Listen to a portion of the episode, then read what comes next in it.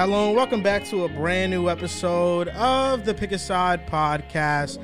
My name is Joel Moran and I'm here with River Brown, Andrew Velez, and Joel Dehls. And this is now episode 322. In this episode, we're going to talk about Dame's Bucks debut, KD versus LeBron, the drama between the Sixers and Harden, redraft the awful 2020 NBA draft, and give our best bets for NFL Week 8. NBA season is underway. Every team, I believe, to this point has played their first game of the NBA season. So, you know, we're going to react to some of the best moments of opening day. How you want- guys doing, You man? didn't want to talk about Celtics Knicks today? You know, Dallas, they didn't feel a need. We were robbed. Oh, that Jalen Brunson uh, four point play was you definitely got hood. Definitely got hood. But he gave him tech, right? Yes, That was weird. love that. Yeah, Definitely, I get it. We That ended was up weird winning as- by four. Yeah, four that was play. weird as shit though. Give him a tech was kind of crazy. I'm feeling good though, man. Feeling good. NBA is underway. We got full week of NFL. Now, now it's really busy time. Like I felt like before a month ago we were busy with just NFL and had the fantasy reaction. Now that NBA's here, it's like there's no off nights. There's shit going on every single night.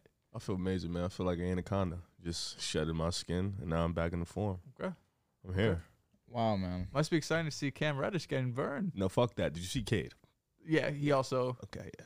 Yeah, Cam Reddish, He also man. ate. You, You know got- Cade what? is You a know what? You have a you had an agenda, and it was odd because you know what's funny? What you're gonna say is absolute bullshit because I told you my opinion on Gabe Vincent. no, no, no, no. But it was at that moment you were tw- you were tweeting, you tweeted and texted at me. The You tweet tweet- I knew yeah, did you numbers. tweeted It me did on okay. Twitter, and then you texted me, and as I'm watching, I'm doing it. I, All I said was, I was like, "Yo, He said, "Cam, Riv, can you some- please tell your boy Cam to Yeah, fucking so make then some I, shot?" yeah, I yeah, went to go yeah. look at the box score, and I was like, wait the fuck a minute. Gabe Vince is like 0 for 5. Here's the thing: we So I was had when I was on River Academy, I said to him straight up, "I'm just like, yo, I don't." I don't love Gabe Vincent in our offense, especially if he's not going to hit shots. Yeah. As of right now, I desperately miss Dennis Schroeder. yeah. Well, Cam ain't gonna get no minutes when Van don't get back. Gabe's still gonna get minutes. So you he played 35 minutes last night. Yeah, you got to figure that apart. He had all right moments, but for the majority, bro, if you're not going to knock down shots, what good are you to me? Yeah. Yeah, no, I'm with you. Oh, so the Suns' backup guards were playing just as good as yours, honestly, if not better. Go to him, man. He fake cooked. Eric Gordon was whipping your ass. He was. He Eric was. Gordon was inefficient as hell. That's what he is. Yes, he's a shot chucker. Yeah, you live or die with it. But he, it was some moves. He yelling at the ref. He didn't like he was going crazy. He got tech for that. I was, that was sure soft did. tech. I'd have gave him a tech too. The fuck you? We were yelling at? recording the fantasy reaction while the game was going on, and the comments They were- weren't even about football. it was just all Lakers. about Lakers. Like, that was a suck, nuts- Lakers yeah. hell. That shit was funny. Why are you doing it like that? Yo, tongue it.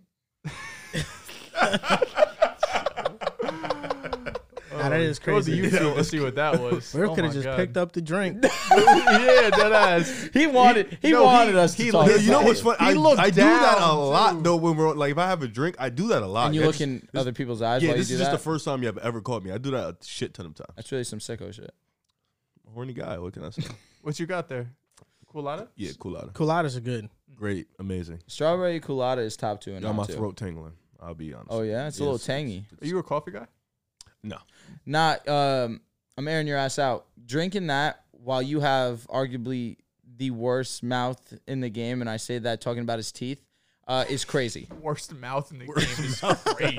Riv Riv was ta- uh, talking to me about all the shit he needs to to get done to to his teeth, Yeah. and he's still out here drinking this sugary ass shit. Yeah, Yeah. I'm, I'm not surprised. I'll let him stop. Can't stop living, man. Chill out. I mean, at this point, the teeth got to get done. At so this- if, if At it this gets point, worse, yeah, it's not. like- it, it really can't get worse. You know what I'm saying? So they're gonna get fixed. So let me ask you a question, guys. Uh, you're addicted to smoking for like 20 years, Okay. right? Doctor comes to you, he's like, "Listen, one more cigarette, one more, cooked." But you love smoking, right? You can't stop, oh, won't That's stop. different. The fact that I started cigarettes is crazy. The first place, and then they didn't tell me I'm gonna die. Well, what if your That's teeth it's just no. It's like saying you got to stop No. smoking cigarettes on March 15th, and they tell you on like February 15th.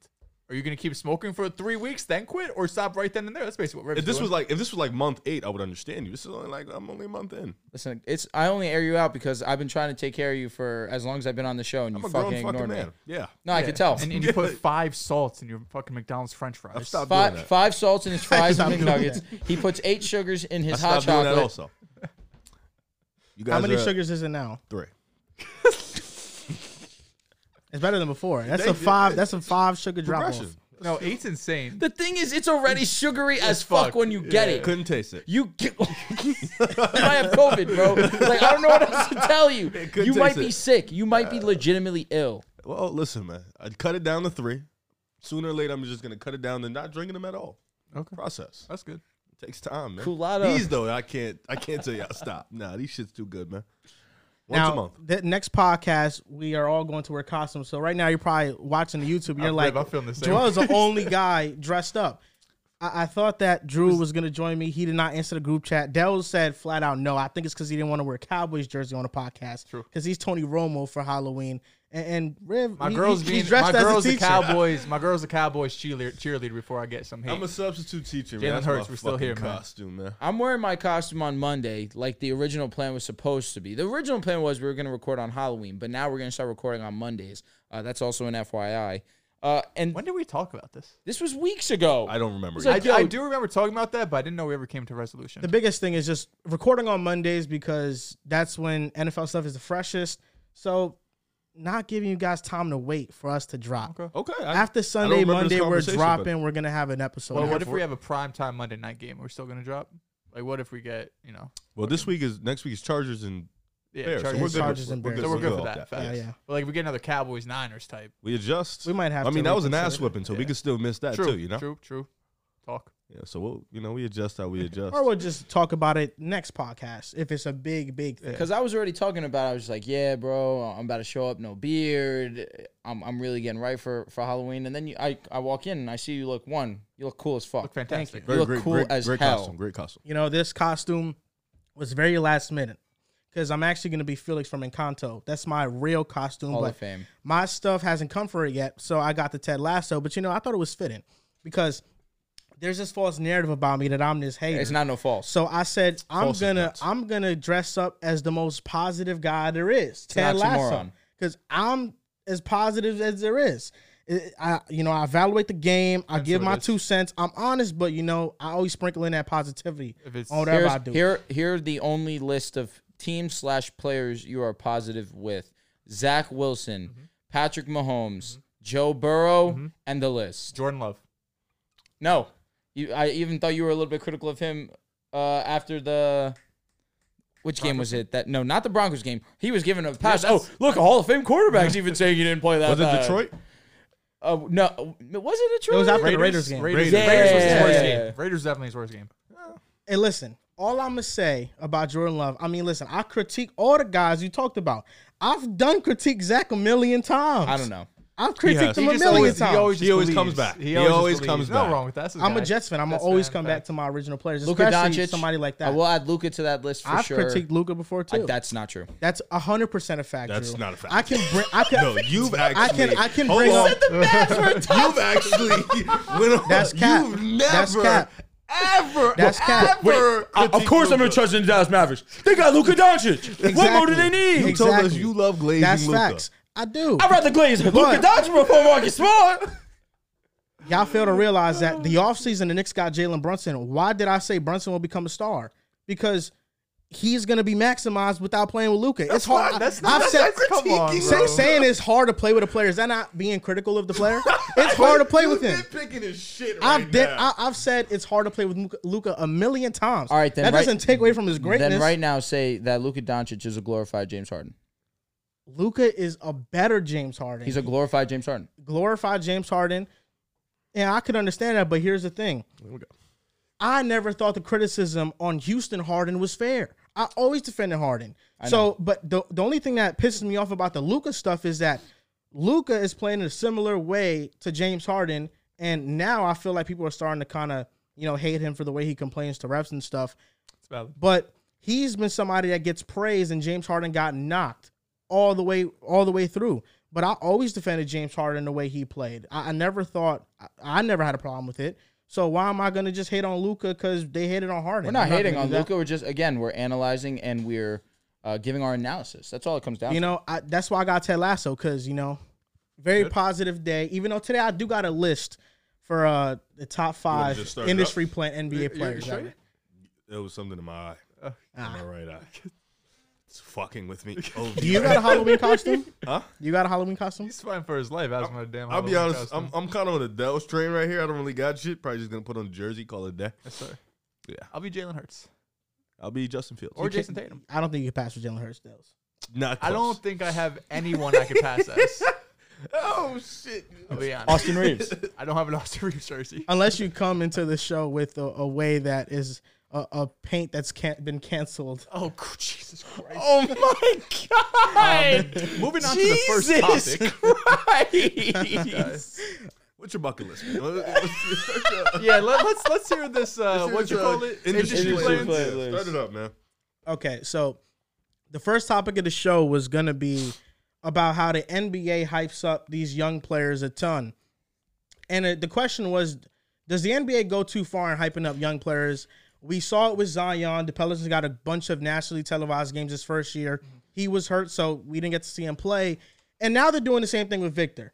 We all are fans of Victor at this table, but uh, what they're doing is a bit too much. He was in foul trouble the first game of the season, and they, they kept showing up his stat line for like Yeah. 20 minutes of the game when he wasn't even playing. So I, I think the NBA does go too far in hyping up these young players, and I think it they place unrealistic expectations on them. Like Victor, you know, Chris Broussard said if he's not a top three player of all Yeah. time, he's failed. You know, but that got me thinking about NBA industry plants because you know who are players at the NBA places that are part of this hype machine, and I don't have any star players, ironically Oh, you have an but I got a list. I have a list. I, I do have an all star starter. So these are my NBA top five industry plants that I've seen in my lifetime. Number five, I'm going with Tyler Herro.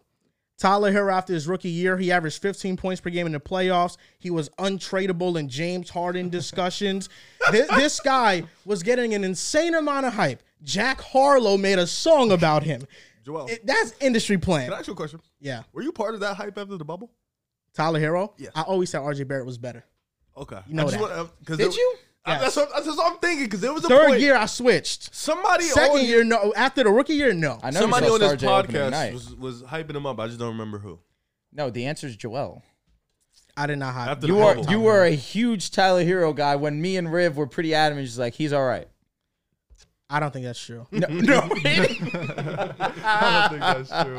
Number four, baby. Number four, I'm going with Andrew Wiggins. One of the biggest industry plant moments I've seen in my lifetime. He got voted into the All Star game as a a starter by funny. K-pop fans, and this is not to discredit his game. These players are good NBA players, but All Star starter. That's one of the biggest industry plant moments I've ever seen. It's also the West was just weak that year. That was an amazing uh, year for you know, me. The forwards. yeah, you were lit, Steph, I think Steph won uh, All Star Game MVP that year. yeah. Oh man, and he won the finals. yeah. Oh. And Wiggins was the second best player on that team. And he locked up a certain guy. But so you it was a perfectly was perfectly executed industry plant moment. yes, sir. That if was that's a the good, case, good industry play moment right there. I'll tell you what. If number one is not who I'm thinking, this list. Number one might be who you're thinking. All right, go ahead. Number three is none other than Austin Reaves. He's He al- should be higher. he's already getting a superstar whistle. At least last year he got a superstar whistle. He has a great performance. ESPN is saying this is Austin Reaves getting ready after his great night. He was Um, generational the the, uh, the amount of hype this dude received, he was getting more attention than actual stars. Deserved. There's no no doubt in my mind. It's, it's industry plant. He's the cool with it. face of the industry plant. I love him. Number two, Lonzo Ball. I'm going with Lonzo Ball at number two. That's interesting. I, I would like to hear this. Lonzo Ball, before he played an NBA Oh, game, yeah, yeah, yeah, yeah, he yeah, got yeah, his own shoes. For sure, for sure. Yeah. He had his own TV Well, that- show. That's because of his, that's You 'cause of his cooked, you pops. cooked. I he thought you were was saying right now. he was selling out summer league arenas out. Now I'll say a lot of the hype He around was him. awesome. He was was awesome, awesome, but th- I'm not saying these dudes not awesome. Lonzo was awesome, and a lot of the hype was because of his dad. Uh, his dad was on TV. His dad on on top of him being an absolute bucket. Correct. Yes. But we had a ton of hype for Lonzo. He's a six seven Steph Curry. This guy can shoot from forty feet. I mean, was there awesome. was a bunch of hot takes on Lonzo. He was the next Jason Kidd. Was it UCLA? Uh, no, uh, he played for UCLA. was it it was against Baylor? Kentucky. Was it no Kentucky? Darren would bust his ass. No, it was they played twice. was it Baylor or was it uh, Oregon that he hit that step back from the logo, stood there? All I know is Lonzo Ball had top ten aura ever coming out of Lonzo did. Lonzo Ball got more hyped up, I think, in my opinion, than like Zion Williamson coming into the draft. Probably did because I think you can even compare it to the Wemby hype right now. Lonzo was a movement. I mean, he still has a huge following because of that movement coming into the NBA. And number one, I'm going. I'm riding with my home team, New York Knicks. I'm going with Jeremy Lin. Has to be Jeremy Lin is the biggest industry plant, NBA industry plant was- of all time. He was so amazing, bro, for that week. Two He weeks. had He two was weeks. So great. That was a tough two weeks. And you know what makes him even more of an industry plant? After that season with the Knicks, who's the team he signs with? The Lakers. He signs with the Houston Rockets, Uh. the biggest Asian fan base because of Yao Ming. He signs with the Rockets. That's a good point. That's a good point. He just he brought so much life to that Knicks team. Every matchup he, He had, did. it geeked it. Him versus LeBron, him Yeah. versus Kobe, him versus D. Rose. That- that He like- three- did bust. that He did bust against the Lakers' Toronto, ass bro. in that run. That three against Toronto, I'll never forget it. That was that was With like 0.5 seconds left on the clock. Bro, just pulled it. Damn. I don't think people realize how big Linsanity was, was- at the moment. we had a documentary bro. about it. Yeah, Linsanity You get a was the documentary of biggest two weeks. hype I was movement I've tuning seen. into Knicks games every night because of him. It's the actual truth. I really like basketball.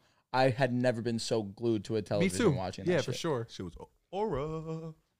He was lit though. He was. Like you could call these industry plants, but like you said al- already, these are really great moments still in the NBA. Jeremy Lin is an all-time great moment, at least for me as a for fan. sure. For Also, there- there- there's a there's a video of Austin Reaves in preseason flopping and nobody touched. Oh. I saw. I saw. That shit lost the fuck out of me. He's sick. He only shot He's two lit. free throws last night. Did he? Did he get a lot of calls? He really hasn't been that aggressive. That's been the issue. Word. That's really been the issue. Are there any other industry plants I'm missing? I was thinking about putting Mo Bamba on here because he had the, song, song. Word. but like he didn't get any hype as a player. It was just the song that Yeah. Sheck Wes made. Mm, I guess you could say Zion to a degree. Zion. Zion got an obscene amount of hype. did. Um, but there's a difference between industry plan and hype. No. Jabari and Andrew. I think if you're there gonna say is. Andrew Wiggins, you can say Jabari too. Coming out industry plant. That hurt because they were Yeah. fire. Yeah. Um, industry plant. I'm trying to think of some underrated ones. It's hard. It's because a lot of these guys get a lot of hype coming out regardless. hmm But the ones like like Lonzo, it's hard to find another Lonzo in high school. Like probably the closest would be like Mikey, but he obviously might not play in college. But in terms of high school, like he's already making millions. He was on every overtime, like like all that. So, but it's hard to find like Lonzo. Like I guess you could say Lamelo would be the next one up because he was getting that same hype. But damn, it's The, hard. Mel- to the Lamelo hype wasn't even close to the In- Lonzo in one. twen- exactly. in And that twen- was still that was insane hype In too. 21 games, however many games he played in his rookie season, the process, Joel Embiid. When that first started, obviously Embiid did play amazing in his own right, yeah. But he was taking the league by storm. oh, Ben Simmons, low key too. I was just about to say Simmons. Low key. he just went to LSU just cause. Yep. Yep, just to get to the league. Yeah, industry plants, man. I respect it. They didn't even go to the tourney. They didn't make it. That's crazy. They weren't good at all. The thing They is, whack. you don't have to be. I don't know, man. You, if you're the number one overall pick, you should get your team to I the mean, tourney. Markelle got Washington. Anthony there. Edwards didn't do it with Georgia.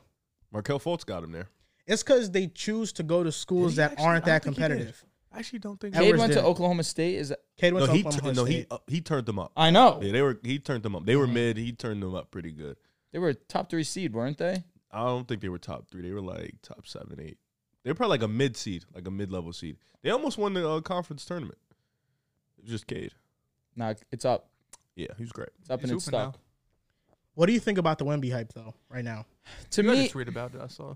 for me, You, yeah. well, all I said really was, I, to to what Joel was saying. He was out of the game, and they were still showing his stats. But that being said, he still was in the moments where he was in the game, really good, and showed moments of why you are buying into the Wemby hype.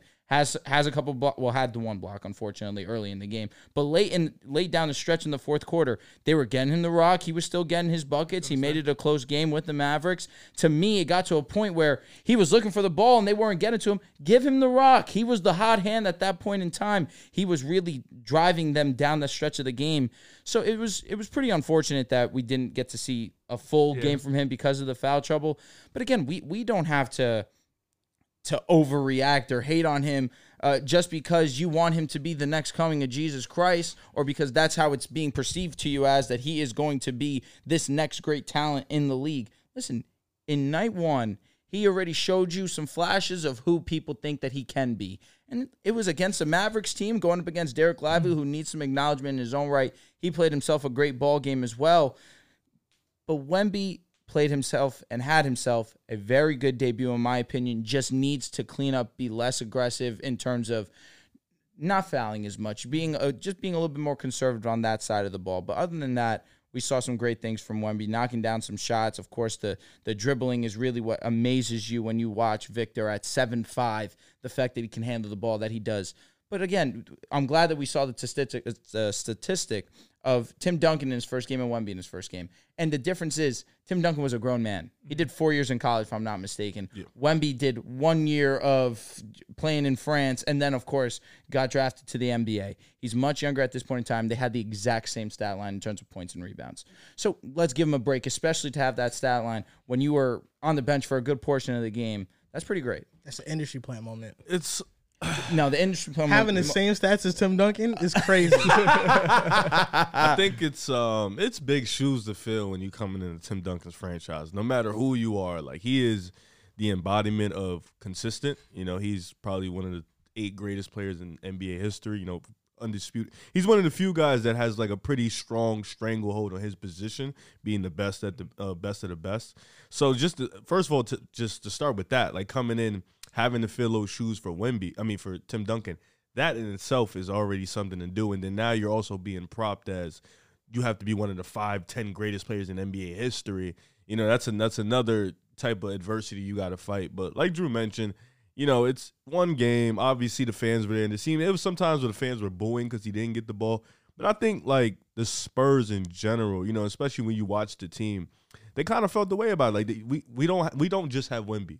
You know, we have other good players, and they wanted to show that That's that night, point, and they did. They showed that. Vassell was great. Keldon was great. Jones had his moment. Zach Collins, Collins was great yo, at the rim. Sure. You know, like it, it, uh, Jeremy Sochan was great in that Draymond Green like role. Like they have a lot of good players, and that's just what they don't want it to just be too Wemby centric. And I know it will be. Unfortunately, that's just how uh, NBA is. How people are. They're just gonna gear onto him. But the Spurs in general have a good team, and you know, Wemby is obviously the guy that's going to lock this team, but you know, he played well. You know, he he has to adjust to the NBA. Mm-hmm. And you know, Dereck Lively on the other end, he played amazing too in his first start as a rookie in the NBA. You know, you got to give him credit. He went up against the hype train and he played he was playing well. He was playing better. Was it sixteen por- and ten yeah, portion in the debut? Of, portions of the game. 10, yeah. You More know, points than he ever scored in college. yeah, college. His career high in college was thirteen. Yeah, college is uh, you know, it's it's, it's an outdated type of thing. But Wemby played well for in my in my standards. Wemby played well. Yeah, he did, and I think there's that's where you kind of see the difference between like what the team thinks and what TV is going to do, right? Because at the end of the day, ESPN or whatever platform is going to have Wemby, they want to show him off, right? Like he he has been this number one pick, he's been getting hype for years. So while we're there and like I'll be honest. I mean, I didn't watch any Spurs games last year. Like, who, who am I really going to sit down locking on the Spurs? But of course, first game of the season, I want to see Victor, right? And I'm sure there's a bunch of people who either weren't tuned into the Spurs last year, who are NBA fans, or maybe they're Spurs fans who haven't been tuned into the team because they haven't been that competitive over the last couple of seasons. Um, and now they're going and finally seeing the Spurs team. There has hype there. So understand why ESPN is out there, you know, putting his stat line out there because of course, you still have Luka and Kyrie on the opposing side, and they're phenomenal in their own right. But Victor's just been getting a different type of hype. Like he's been up there with the Zions and you know with the LeBrons of the world over these last you know ten to twenty years in terms of prospects. Um, so I think that's just more than anything, just TV, just trying to be TV and trying to be entertaining. Um, because we know Victor when he was on the court, like you mentioned, Drew, he he was phenomenal, right? Especially in that fourth quarter, he was hitting pull up shots, he was hitting multiple three pointers. I mean, there was times that as a rookie, he looked he looked very comfortable out there, right? For his first game, I was very impressed. That's just a fact. with his feel for the game more than anything. He looked very smooth. He didn't really look out of place. Um, specifically in that fourth quarter, I'm saying because he just it, it was hard for him to get a rhythm because he was constantly getting foul trouble. It even happened early in the fourth quarter. He got put in the game and he immediately got a foul like a minute in. And he went from four fouls to five fouls. Pop took him out. Then he put him back in you know down the stretch and that's when he really got comfortable. Um, but victor looked good in my opinion. He looked really good. Um, so i'm excited to see you know how how he continues going forward. It's just really that the silly fouls he can't commit. He mm-hmm. has to he has to remember like you are the most valuable person on this team. If you're going to be in foul trouble every night the spurs aren't going to win a lot of games. Luka Doncic Um, I don't know if y'all seen what he did, We watched the game, buddy. but uh, he Now, was that three was nuts. he was was looking as good as gravy on biscuits. Okay. He was phenomenal. And wh- what did I say? What was my take? Clutch Player of the Year award, Luka Doncic winning it. Great start to that award. Great start I to had that Dame. chase. Off, also, off I to don't give a fuck good about that. That- that's a great pick. No, that's a great pick. I, I wish it doesn't. I hope but it it's gonna be Is Luka he gonna get back Doncic, to the playoffs? That's the that's he's the the one. I'm 11th He's getting back to the gonna- playoffs. They're gonna give it to him. Because what you saying? No, I 'cause said that means he's the 11th seed. He's not gonna be the to him? 11th seed, Okay, just making sure because it was last year. He's gonna propel this young team, Dales. You saw Dereck Lively. He's He ready for the I'm I'm moment. gonna be honest. I don't want to talk about Luka. I want to still talk about Wemby. Uh, th- there was a few times where I felt just throw it up to to Wemby. He's near the basket. He has such a height advantage over the rest of these guys. Put him in a position. We only saw what once, twice. So he he has that size advantage. Kind of throw it up to him. And I saw this picture on Twitter, uh, and it, and it honestly summarized what I felt a little bit towards the towards the end of the game, where it was when LeBron first came into the league, and it's the the three clips of the guy saying, "Ah, we don't need that guy. He's not gonna he's not gonna come in and change Carlos change Boozer too much." Yeah, Boozer and those the other two. Ricky? Miles. And so I'm just like, it felt like that to a degree, like to, to what you were kind of alluding to, saying it's like, hey, we're a good team. We we're not going to be Victor centric, but in moments like that, sometimes you got to put pride aside. He was killing. There was a chance for them to take this game. Of course, Luka was special. He sealed the deal for the Mavericks.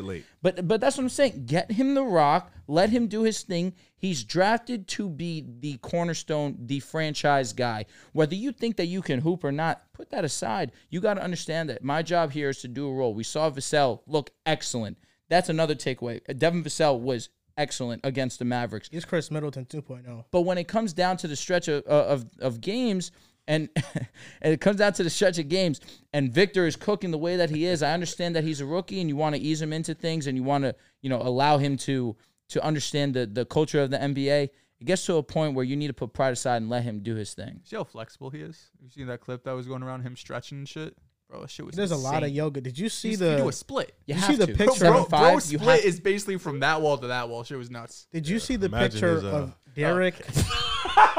Who was it? Derrick Jones Jr. kicking him in the face. Yes, Yeah, that was crazy. I don't know if I yes, saw that. yes. That was crazy. That was hilarious. Did he actually get kicked in the face, It, I mean, the or picture, did it just look like it in the picture- picture? The picture most definitely looked like he got kicked in the face. the Spurs are an awesome team. They're an awesome young team. I understand what you're saying. I think as they play more games, they'll understand that. Just because right now it's more so like you know you got to prove yourself. Still, we can't. Wemby can't just come here and then it's like Keldon and Vassell. Like okay, this our guy. We're gonna go through him. Like he still has to earn that that spot and earn that. Uh, he has to earn that top guy spot on the team still, which I think he'll do relatively quickly.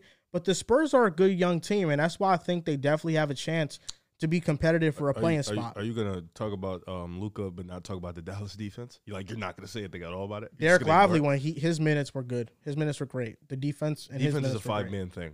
I know, but like in So his just minutes, not they were gonna, so great. you're not gonna speak on it. There was The three defense, players that I'm really not- stepped up for the Mavericks, and it got them the win. the defense for me, I I don't think it's going to be a top ten That's it. unit. Top. T- do you, I don't you think it's gonna be No, I say 15? I don't think it's So going you to think it's gonna be top fifteen? Probably not. Their offense is going to win them games. It will be. Ky- yeah, I'm Luka not and moved by Kyrie a down the Spurs win, stretch. but I understand what you're saying. The Spurs are a They good almost team. lost that game. Yeah. Like and, and, the, and the Heat almost lost to the Pistons. This opening night, They did. Well, everybody's playing close to games. them, so. Uh, what I, what I'm telling The you though, Hornets is beat the Hawks. We're here. Brandon Miller played better than Scoot. By the way, He did. saying Scoot was getting guarded with Kawhi. I'll be honest, it was crazy. Yeah, it was crazy. Imagine that. Imagine that. Respect. Opening night. Did you guys see DeAndre in opening night? Oh, I watched. I wish the I didn't. I did. I wish I didn't. He's not He good, had bro. four shots. He he got in foul trouble pretty early, and it was useless. Is he uh, better than Nurkic? No, Actually, Zubac outplayed him significantly bad. I was gonna say Nurkic got his My- ass beat last night. my he did opening night though. Nurkic was huge. He was fire. Yes, I'm, I'm here just fucking around he, because he Nur- got killed Nurkic. yesterday. He's just gonna give you effort. I think DeAndre is gonna get benched for Rob Will. I don't know when it's gonna happen, but at some point this season, I think Rob Will will be the starter for them. Yeah. He is better than him. He's better. Than, Ayton is not good. I, I don't like Ayton because he just he's Killed very the aura, talented. Killed the aura of the Suns last season. He just looks like he doesn't give a shit. he's, he's very out there talented, but he doesn't take advantage of it, and that's my biggest knock with him. You know what you talking? You were talking about Dallas and their defense Yeah, you ignored last it. year. I didn't ignore it. I just didn't get to my point.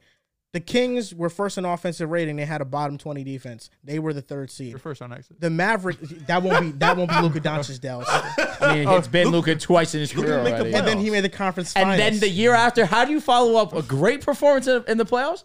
You go and you don't make the fucking playoffs. It's, it's not his fault that they It's didn't defense bring back right? Jalen Brunson. It's a team thing, It's bro. defense, all right. Last year, down the stretch, defense, right? Right, Luka right. Yeah, was yeah, hurt too. You know, there was a, just a lot of you know stuff going yeah. I on know, I feel. I feel, I feel. And they blatant they could have made the play, and they blatantly tanked down the stretch. Of no, the they could have fought for the play-in. They didn't. They didn't. They could have fought. So it's a different. They could have tried to get a play-in Okay, spot. They but the- were, and then they know? actively tanked. Yeah, because they realized fighting for Even that. if they would have got the play, and they No, they, they actively tanked because the pick would have went to the Knicks, and That's what I'm saying. Yeah. tanking ultimately got them Dereck Lively. I think they're fine. and they would have got the eight seed and played the Nuggets in round one and probably got swept. Would have been a good series because as long as you got Luka, it's going to be a good series. Maybe series. five. Maybe I've five. had enough. What do you man. mean? What series has not been a good You've watched series? three series. He's played three playoff series. No, he hasn't. He's played No, no, five. no. He's played five. He's played Clippers five. twice, and Yeah. then the WCF Yeah, run three. five series total. Pardon me. Three five. runs. You've seen three runs. Three runs. That's what it is. You've seen three runs, five playoff series. Two- two- two- you Are those three runs not run. enough for The you to ones, know you who know. Luka is in the playoffs? We Luka know, we is know who Luka is. Unfortunately, him in the playoffs. the Warriors Except whipped his against ass. the Warriors, correct. The Suns choked, and then the Clippers beat him twice. So you're just not going. We, we're not going to credit Luka for beating up the Suns so bad in Game Seven. The Suns had to write an apology to their fans. that's how. That's Yeah, how yeah, bad no. Luka smoked them in That's- Game no, Seven. I'm, no, I'm glad That you is- brought it up because you're a Suns fan. You, you, you so you now, not back then. Now, Ah, you were a big Suns advocate of fan, Devin he Booker. loves Luka. There's something not right here, man. Yeah, no, I that don't was know. a no. Jess gets on me about that all the time. Beat, she doesn't beating like the Suns Luka. was fire. I'll, I'll be honest. I loved it. I Yeah, loved no, every that bit of game it. seven. All I'm saying is that it's possible for a team that's that's a bad defense to make the playoffs. We saw with the Yeah. Kings last year. Yeah, but it's as not about long They were also the playoffs, most is it? healthiest. I can't say I loved it. I can't say I loved it, but it was good to watch. But for Luka now, it's not about just making the playoffs. Like, is Luka like we're looking talking about as the top three, four player in the world? You got to remember, the Kings caught Yeah. everybody by surprise, and they were the healthiest team in, in the West last year. So, the Mavs need to be if they're healthy this year and, And they get a lot against Luka and Kyrie, I Uh, think they well, will it make was either one or They two. were healthy, is all Yeah, they're both were healthy. So like, and even then, they won. They won. They were third seed, but they were like three games ahead of the sixth seed. So they weren't like this top notch. Like every three to eight was relatively close. That's always going to be the West, though. The Yeah. final standings Well, is not always going to last be year a 'cause couple Da- games back Da- from uh, each other. Dallas was like 12 seed. Okay, but the other years, it's funny because two and three last year were first round exits. Seeding means nothing. Is this true? in this day and age, Last year? Yeah. Last year, two and three, first round Oh, exits. facts, facts, Warriors, facts, facts, facts. Lakers. Yeah, you had to know. the biggest debut I think that we seen in opening week was Dame's debut with the Bucks. That's the biggest one. Incredible. and, and Dame showed out. He had 39 points, eight rebounds, four assists. He didn't give Bucks fans a sneak peek. He gave them the entire movie in terms of what they should expect from him. The biggest knock with the Bucks these past couple of years, and even though they won a championship this way, was the fact that Giannis is their best player, but he's not their closer. Mm-hmm. Khris Middleton will close out games. Now, Dame is going to close out games. There's no question about that. And, you know, I, I don't think Giannis gets enough credit for this, but Giannis is the most unselfish teammate there is. Him and Steph Curry are right up there, one and two. I was waiting for with that. Superstar. of course, I saw I saw Yeah, his I- eyes I was in the back for of my you know? eyes. I saw him I looking at me in a the certain type of way. acknowledgement. So we're here. We're You know, Steph, of course, he's the most unselfish player. That's why he let Kevin Durant come and be the better player in those two finals. the jab doesn't won. move me. We're here. It's not a jab. It's just the Yeah, truth. no, That's you didn't have it's, it's just You didn't a have to say all truth. It's just the truth, Riv. that? I think Giannis embracing Dame in the way he's embracing him, saying that I told him this is his team.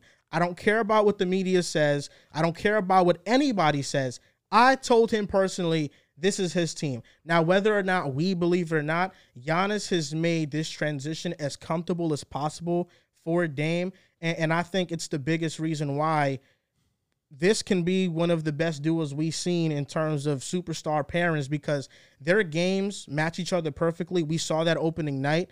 Dame even said in an interview with Chris Haynes before the game that, you know, it's been on record that I said this is the guy I wanted to play with. Our games match perfectly. And I felt like we saw that. This is going to be one of the funnest duels to watch in the NBA. I, I don't care about the track record that other duels may have. I think currently this is the best one and Dame in his first game really showed out in a big time way. I think it's it's something to say to where, you know, you mentioned him being unselfish. When when have we ever seen probably a top two player in the world give his team to a guy who's probably not even in the same tier as him. Like it's never. It's probably like when Steph did it, him and Kevin Durant was in the same tier. You know, when LeBron and D Wade did it, D Wade at that time was like a top five player in the world. This is a situation where you got probably either in some people's eyes the best or the second best to most people in the league to a point where it's a guy who's probably like between the eight to 10, twelve, yeah. you know, range. And he's openly saying, "This is your team. You can have this team. I just want to win another championship." And that goes to show, like you mentioned, uh, Giannis's unselfishness and the fact that he just wants to win. And you know, we saw a sneak peek of it against Philly. You know, Dame wasn't his best in the first quarter. Giannis looked like he was taking charge in the first. And then Giannis let Dame get loose. And when Dame got loose, there was nothing Philly can do. And that, that pick and roll is dangerous. You know? Unbelievable. Like it's, uh, it, I don't know how you're gonna stop it. You know, unless you got a backline defender and then you can just switch or something like that. I don't know how you're gonna stop it, but that Dame and Giannis pick and roll, the Dame and Brooke Lopez pick and roll, Dame and whatever pick and roll is always working. But that team, if you got Brooke, you got the pick and pop. If you got Giannis, you got the strong roller, or you just got a menacing big body Derrick Henry coming down to you. He's gonna either dunk it or lay it up. And then Giannis is still his See, that was kind of a slight. it was for sure. But Giannis is still his dominating self. And then the team, you know, when Khris Middleton gets off minutes restriction, you still have Brooke Lopez who looks fine. You know, Well, Jae Crowder was getting his. Jae Crowder was solid. You know, I saw some uh, Beauchamp minutes. He, played looked good. In, yeah, he looked good in his minutes. So they're gonna need that extra Jae Crowder. They're gonna need all that because they're pretty top heavy. But um, Dame was amazing. You know, 14 in the last three, four minutes of the fourth quarter. You know, he came up big, came up clutch. And the Bucks, this is what's going to be the Bucks. They're going to rely on their two guys, and the rest of the guys are just going to follow suit. But like you mentioned, this is probably talent wise easily the best duo in the league. Like, I don't think any duo is close. I think you saw it down the stretch of the game when Giannis had that and one. You see Damian Lillard go up to Giannis, chest bump him. In that moment, you you could just feel Damian Lillard understanding I'm playing with the best player that I play with in my career. And this was night one that you saw down the stretch. It was either Giannis or it was Dame. And for a majority, it was Damian Lillard. A lot of what I said prior to the season starting was the team needed a go to scoring option. And Damian Lillard was the second best statistically in that category last season. We know Damian Lillard's track re- record. He is one of the better scorers in the NBA. And you pair him next to one of the best, I say two way. Obviously, we know he's not a versatile offensive player. Talking about Giannis, he's primarily going to get to the cup. The, one of the most dominant forces this game's ever seen. But on defensive side of the ball, we saw that yesterday too. He was he was very active, blocking shots. They Took the challenge to Embiid, too. Which and honestly, he won very That's comfortably. what he we've been won. asking for. He made Embiid look very disgruntled. He made him feel uncomfortable. We saw Embiid kind of get his towards the end, but again, he was playing a little too lackadaisical for my liking. We talked about that before the show. How do you turn the ball over where you're trying to make a cool tap pass uh, to to swing the ball to the top of the key? You turn the ball over and you just stand still. You're not even moving. The game was very much in reach. You were up eight points at one point in that fourth quarter. You let Dame, uh, you let Dame and the Milwaukee Bucks gain all the momentum, and they they they were able to to come away with the win. But this is going to be all season long. The Damian Lillard and Giannis Antetokounmpo show. They're going to eat offensively. I loved what I saw from Damian Lillard, and I fully anticipate it going on all season. It's definitely scary when Giannis Bro's can be the right now. second best player on a team and they still end up winning against the Sixers team, even without James Harden. I mean, Tyrese Maxey played his ass off. He was he was phenomenal last night. Giannis, I mean, he had seven turnovers. He was ten for twenty two, three for nine from the line. Like this was not a good Giannis game. And Damian Lillard in the fourth quarter, Joel mentioned it. They it- first of all, it was it's pretty amazing that they did win that championship when they didn't have like a top tier shot creator in those crunch time moments in the fourth quarter. And watching Damian Lillard last night just just hit three after three, the step back, like everything. Just bud? I was I was sick. I was sick to my stomach. I was rooting for the Sixers first time in my life. I was like, I need this to happen. But you know, Dame got 17 free throws. The NBA couldn't let that happen on uh, on their on his debut.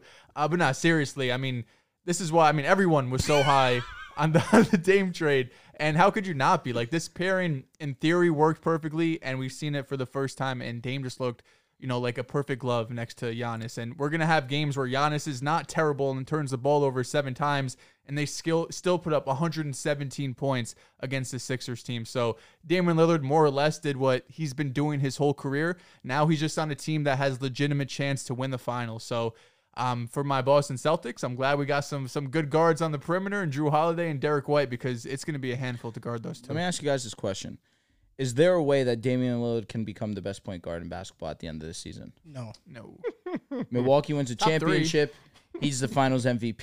he's better than Steph. He averages Luka. 30 on the way there. Uh, Steph Curry's done that as the main guy. Agreed. uh, But again, we're talking about by the end of this season, the way that we understand rankings can move. We just saw SGA go from let's say a top 30 player to a top 10 player. Uh, If Damian Lillard goes and again averages 30, continues to close out, Yeah, but it's hard to. I'm move posing the question: Who- wins a who- finals, there's only one person For that could take Steph's spot. and that's Luka. Yeah. But again, what if Dame continuously dominates offensively, goes and has a championship run, is Finals MVP? You're talking about him possibly winning MVP of the regular season That's- too. At that point, he's gonna be the best point guard. But in the not league. necessarily. I think it's easier to jump from 30 to 10 than 10 to like top three. You know what I mean? That's who's basically putting, what you're who's that's putting what saying. Dame's SGA in the top 10? ESPN ranked them top That's 10. true. He's probably- he's he's not like a top Well, top no, 10 you player. understand what I'm saying. Yeah, Fringe top 10. I'm just saying you, how drastic of a Where do, you- jump where do you you have see. Dame right now? Like 10? Dame right now is a Fringe 10. Yeah, You have he's a top Steph 10. at three. He's a top five player, most definitely. So you you're saying Dame would have to statistically he just would have take to five ju- five spots. That's a lot. which isn't crazy. We've seen players do that. It's five, but the, the guys he's jumping are. And you would also be hoping dogs. for a step decline. Again, and I'm not saying that this is a foregone conclusion. I'm asking, is there a scenario where we can see? I'm saying yes. There He is would- a scenario I I can mean, see. we're talking about him in MVP conversation for the regular season, hmm. winning the final. The finals. only win way I finals can MVP. see that is if Steph declines. But the scenario that you're seeing right now, you're, you're seeing a perfect scenario. Best case, Yeah. exactly. and, and that's Dame having an MVP like regular season. That's the Bucks being one of the best teams in the NBA. That's the Bucks basically cruising into the finals and then in the finals cruise into that win and Dame being better than Giannis in all of that. And that's and of course, game one, the matchup was there in terms of on the defensive side of the ball. It's Joel Embiid. Giannis is still going to get his, but again, if you have the mismatch that you do on the perimeter with the Damian Lillard, it's going to be a night to night thing where we see Damian Lillard have the nights that we had last night, and then of course Giannis having the mismatch, he's going to go get his. I'm not saying that Damian Lillard is a well, maybe you could have the argument that he could, he will be in the running for an MVP to in the MVP race. But again, let's not overreact to night one where he dropped almost 40 points. That's not going to be a night to night thing. But I do firmly think that if we see him go on this crazy run in the regular season, consistently do what he does, but he that we know that he can do, go into the playoffs, they're a championship team and he's finals MVP. I'm I'm saying that that is the scenario we see him become the best guard in the I game. But you can make that argument for, I mean, just about anyone. If they have an MVP type season, Well, I'm just to the saying there's a more likely case. MVP. I think Steph There's a more point- likely case that Dame can do it over a lot of the guys But in the league. Uh, I think Steph at this point has reached that level in his career where I'm fine with that. amongst point yeah. guards he's pretty much Like, untouchable. yeah, four chips. I just think MVP. like for because like you s- you But mentioned that- untouchable. Yeah. But people were putting Luka over him so comfortably a couple seasons. ago. That's all I'm saying. Killing me. It- That's all I'm but saying. But then people did it with Dame when Steph but was the hurt. people are just bored, especially And- like and the it's- off and season and But shit too. exact people It's- get it's- bored. like, we were I'm putting, I'm definitely we were not putting going to be the Josh only Allen one over saying Mahomes this. two years ago, and I, I'm like, Ex- how did I ever It's, just, Agreed. it's you obviously know? for clickbait. I just think like for that for that perfect scenario to happen, like we're expecting a Steph decline because Steph is gonna have an MVP like regular season. Steph is gonna play great in the playoffs. It just the Bucks are a better team than the Warriors. They'll so probably go farther. Yeah, they'll for sure 100 percent go farther. I just think nothing that Dame is the player. Dame is the player he's gonna be for the rest of his career at this point. Steph is the player he's gonna be. Dame isn't a better player than Steph. So that unless he does unless he becomes an elite defender, an elite playmaker, there should be nothing in the numbers to change your mind because you already know in your mind at this moment Steph is a better player than Dame. And it's not like neither one can really get better at their apex. and we have to also see Dame play elite level basketball past the first round of the playoffs. To this point in his career, post first round, his stats decline drastically. Now with Giannis, I was gonna say, I he don't have a should worry about he it. should Yeah, go back to the norm. But a, a series with the Boston Celtics where you have Jrue Holiday, you have Tatum, you have Jaylen Brown, and Derrick White that you can all throw at Dame, Which is why How I will he say handle that very perfectly. It's going to be series where similar to the LeBron and AD run in 2020. There was there was half the series where we saw LeBron be the best. There was half the series where we saw Anthony Davis be the best. That's the luxury you have when you have two top 10 players. Now, in that series versus the Celtics, who needs to be the best player on the Boston Celtics? It needs to be Giannis Antetokounmpo. There's no one that can really guard Giannis at this point in time on the Boston Celtics. So for for me in that scenario where Dame's still going to get his, the defensive matchup's definitely tougher on Dame than it is Giannis. That's when Dame knows that the pick and roll needs to be primarily centered around Giannis. Historically, though, we've done a good job guarding Giannis in terms of efficiency. Like he's gonna put You up the his Heat, for numbers. sure. Yeah, Yeah, but we, Heat, yep. you know, given like Al is has been really good against him. Now we have KP there, so Giannis, of course, is gonna get his twenty five to thirty five every night against us. But it's a matter: can we make it difficult? Can it be inefficient? Because And also, you don't be idiots. Idiots. huh? You also ha- can't be idiots. That would be my number one rule for the Celtics team. Yeah. Don't But I, dumb. I don't think what you're saying is crazy because what you're saying is basically what happened back in 2017 when KD went to the Warriors. LeBron was the better player, but KD had two straight finals runs where he outdueled LeBron. He was better than him in those series. He won finals MVP, and he was ranked ahead of LeBron in the following seasons. And that segues to the LeBron versus KD recap because this is the first time we've seen these two face off in the last five years. Christmas Day, And the more I think about it, you know, I was very skeptical on the in season tournament idea. I've never seen it come into fruition. I, I didn't understand how it was going to work. But looking at it right now, the in season tournament might be the greatest idea the NBA has ever come up with for the sole reason that you're fighting for a championship in the regular season. It's not going to count like the NBA championship at the end of the playoffs, but this is the healthiest we're going to see these teams. The in season tournament starts a week from now. LeBron and KD, the Suns versus Lakers, are in a group together. We're going to get a ton of marquee matchups. Matchups. The Bucks and the Heat are in a group together.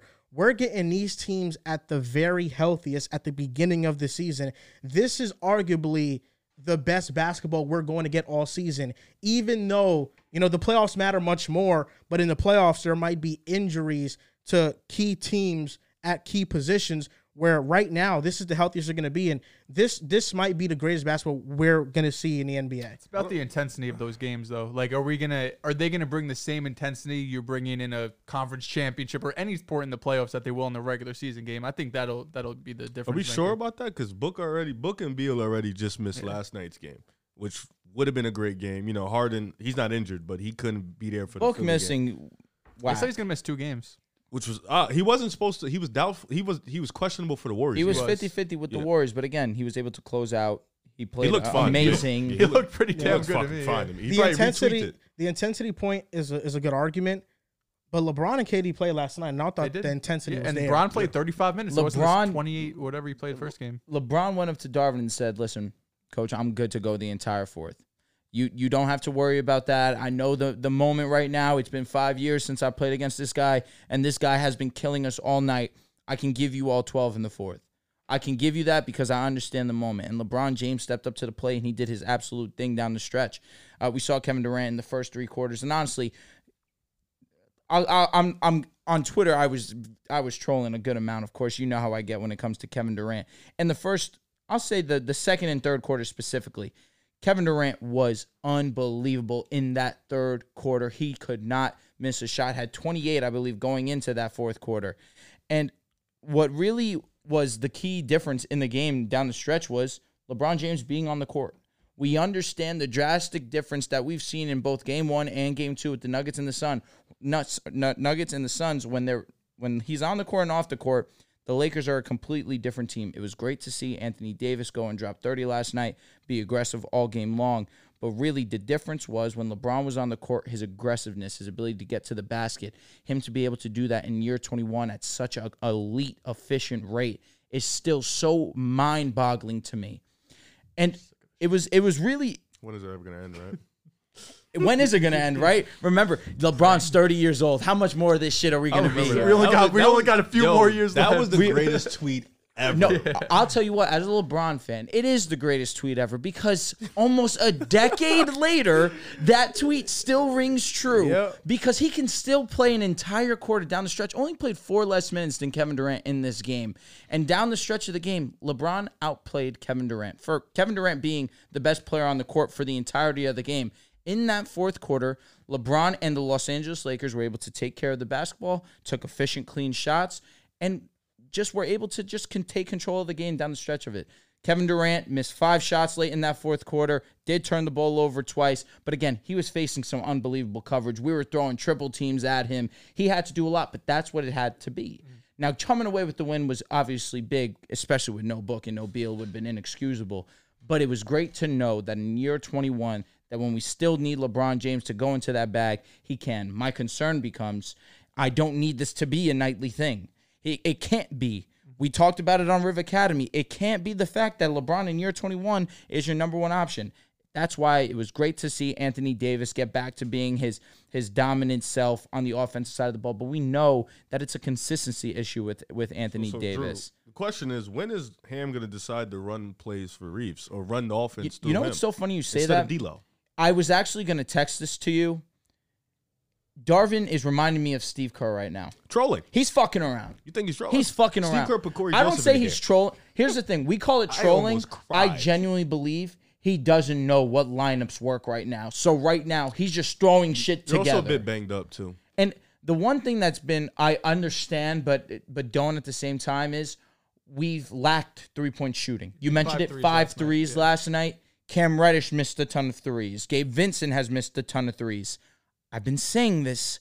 When are we going to give Max Christie a shot? Right. Because he's one of the better three point shooters Might on well our try team. him out. Let him. If you're gonna fuck around with lineups now, why not let Max Christie get some run? I think Austin's going to be okay. It's it's a mindset thing with Austin. He's not asserting himself as much. I think that once the game goes on, we'll see that'll go hand in hand with LeBron playing less minutes and Austin Reaves being at the helm of the point and really starting to initiate. That's something we haven't seen so far. I think there's a difference though. I think like when we talk about Anthony Davis, right? We talk about his lack of aggressiveness. It's not because his coach doesn't put him in position For to sure. succeed. It's just because he's not aggressive. With Reaves, I don't think Ham is giving him the right opportunities to kind of run the off. Like we thought this offseason, Reaves was going to get more opportunities on ball as a pick and roll ball handler, as a playmaker. He he right now is being deferred basically to D'Lo. Like D'Lo is seeing a lot of Most offense, definitely. and it's like we saw D'Lo. We know what D'Lo is. Like honestly, you should probably bring him off the bench. Really let him be that. I thought that would be the- the game plan. Be that microwave scorer, and I, you know, we're, we're, you know, it's only game two, so it's not too big, but we're expecting Reaves to kind of take that leap as a primary ball handler for this Laker team. But um, just to talk about the game for a little bit, it's hard to take away anything because once again, Book didn't play. Beal's probably not. He didn't play, so it's another game he missed. So it's hard to take away. But Kevin Durant was amazing for sure. You know, Definitely. that's what top 10 players get paid for a reason. And this is what you get paid for. When your guys are out, you have to come and perform. For the most part, Kevin Durant did. Did he fuck up at the end? Sure, Yeah. it happens. But like you mentioned, he was seeing terrifying defenses. Pretty much it was five on one. The all the defenders was looking at him. It was tough to overcome, but he kept that team in the game. He kept them fighting. They was up at a point too, so he had them winning the game. And that's all you can ask for a guy that's missing probably the best player in his team and then the third best player in his team. The main creators on the team too, Devin Booker and Beal are probably going to be the primary ball handlers anyways. So Kevin Durant's probably going to play off them. So you're missing those two guys. You have Eric Gordon, who's not really a playmaker. Okogie also. Pretty much a bunch of non-dribblers, if we're being honest. Definitely. So Kevin Durant was out there pretty much doing what he can do, and then he didn't get much help from Nurkic. You know, AD is a tough matchup for him That's in true. general. So mm-hmm. yeah, so it's like you know the backs was against the wall. Lakers definitely should have and did win this game. You know, but I don't take like I'm not gonna really talk too much about the Suns because once again we haven't seen them until we can see them in full form. You know, we can't really give an analysis. Like the best I can say is they're probably going to be scary when Beal and Book come back because they won against the Warriors. They almost beat you guys without both the guys. Yeah, so they're it's up like, 12 going into the yeah, fourth. so like getting those two back, they're probably going to be scary. But um, the Lakers, man, they just it's really a hand thing. Just figure out your rotations, figure out the offense. It should be LeBron, AD, Reaves. And then if that doesn't work, go right back to the top, start over. You know, same thing with Warriors do. When Steph don't get open, he just run back around and figure it out. Klay don't get open and run back around. If not, Steph ISO. You know, so you know you just got to figure that out. Rotations, clock management, shit like that. Um, real quick, I saw a friend of the show, Jokic Joestar, uh, Joestar, excuse me. Uh, he tweeted over under how many games do we see KD, Devin Booker, Bradley Beal play together? What's the, what's the line? The line was 40 and a half. 40 and a oh half. God. That's embarrassing. Oh, to be the honest under. with you, I'm taking the under. 40 and a half for all three of them. They're already, they're already 0 we're 2. We're Yeah, we're already 0 0 for 2. Yeah. going into That's the embarrassing, season. And the, yo. the one who is the worry of the three is the guy who's played both games. Yeah, facts. I think at this point, Beal is the wor- worry. it's, it's his back, right? He has like It's a his back. back. What? Yeah, it's when just was the that? injury When did that history, happen? KD. He just it happened in? Washington, but I think coming into this offseason, he got surgery on it. He was playing. In So the they're preseason, just though. they're just monitoring him. They're not trying to. Oh, okay. okay. They're, they're not trying to be impatient with him. Just make I sure get he's that. 100. percent But uh, I, I'm not worried about KD, man, because I think his injuries really have been like unlucky, unfortunate Yeah, for injuries. It But hasn't his, been. the problem, He'd be having long injuries. Like he'd be out Yes. for a while. yeah, Well, the MCL sprain, that was. That I, was a don't- couple months. I was going to say, I I, don't know if he that was bumped, unlucky. I think he bumped knees with somebody. Little ass leg. and then the one they that had he the slipped. pregame, yeah. yeah. slip was crazy. That was that. I'll give you. That was crazy. unfortunate. That's why for me, I don't know. I think you're right. I mean, there is an injury concern with KD. You know what, man? I'm, I'm gonna trust the Suns, man. I'm gonna go over 40 and a half. Well, It's not a matter of trusting them. I think they're a good team. It's a matter of are we going to see them on the court together at the same 'cause time? I feel like that D book one was a rest one.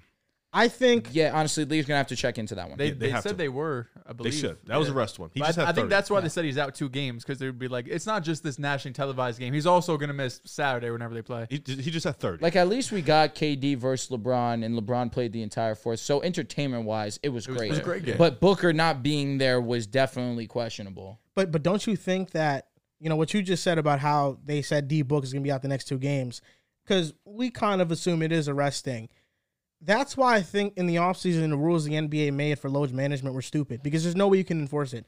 You you can't enforce players playing the game if they don't feel well. If they don't feel like their body can go out there or they want to rest, the teams are going to protect them at all costs because they're the paying them a Yeah. ton of money. So they don't want to risk their assets getting injured. You remember when Jordan used to play all 82 every single season? You He's a that? freak. You remember Something that wrong though? with him. Yeah. You remember that? I missed those different days. times. Yeah. You Missed wasn't those even days. there. Uh, no, What I, none ju- of I us just were. popped out.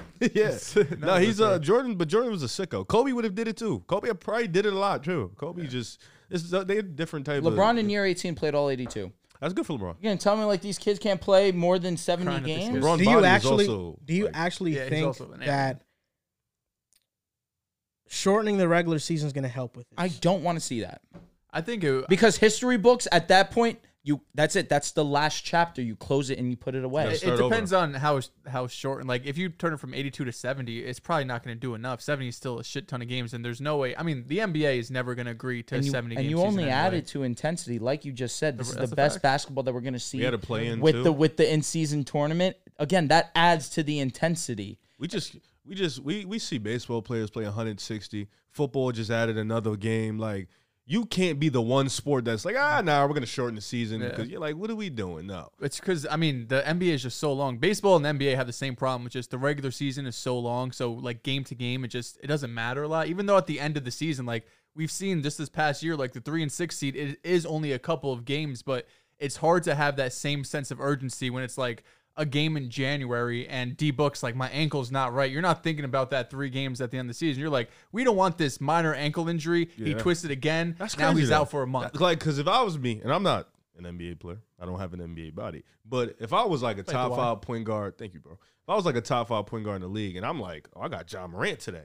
Oh, I got Trae Young on Wednesday. I'm coming to locked play. in. Yeah, You're I'm like, oh, locked I'm in. locking. in. I want to go out and show y'all why I'm really better than this nigga. Like for real, for real. like I want to show you on Wednesday why I'm gonna kill him too. Yeah. I got Steph on Friday. I'm gonna show like that's just me, a me thing. So I feel like they should have that. Like I feel like the young guys do for sure. Like they have the mentality. Like I don't see Tatum really missing games because he's sitting out. He's usually probably just he's hurt. playing. Uh, Ant Edwards is another one. SGA, he was just he he loves Locked to in, play. facts. Yeah, he just be hurt for real. So. I, you know, I don't know. Maybe I guess it's to protect the asset, which I understand. They do pay these guys a shit ton of money. And back in the day, you know, you saw Scottie Pippen's contract; they wasn't getting no real bread. so, you know, I guess it's a different time. But I would love to see guys play more games. Scotty did fold though. He did. They told him not to sign it. He did. did. He needed money. I respect I it. get it. Yeah. I think the biggest concern with shortening the NBA season is that you might have the same problem if you shorten it. Like if you shorten it 20 games and it's now 62 games, you still might have players resting. I think maybe the NBA should adopt an MLB like format where we just seen the Suns and Lakers play. Okay, the Suns traveled to the Lakers. They played yesterday, but they're going to play again tomorrow Oh, okay, series. yeah, and yeah. you stay in that city for the series and then The Lakers traveling to Phoenix, that's like a one hour flight at most.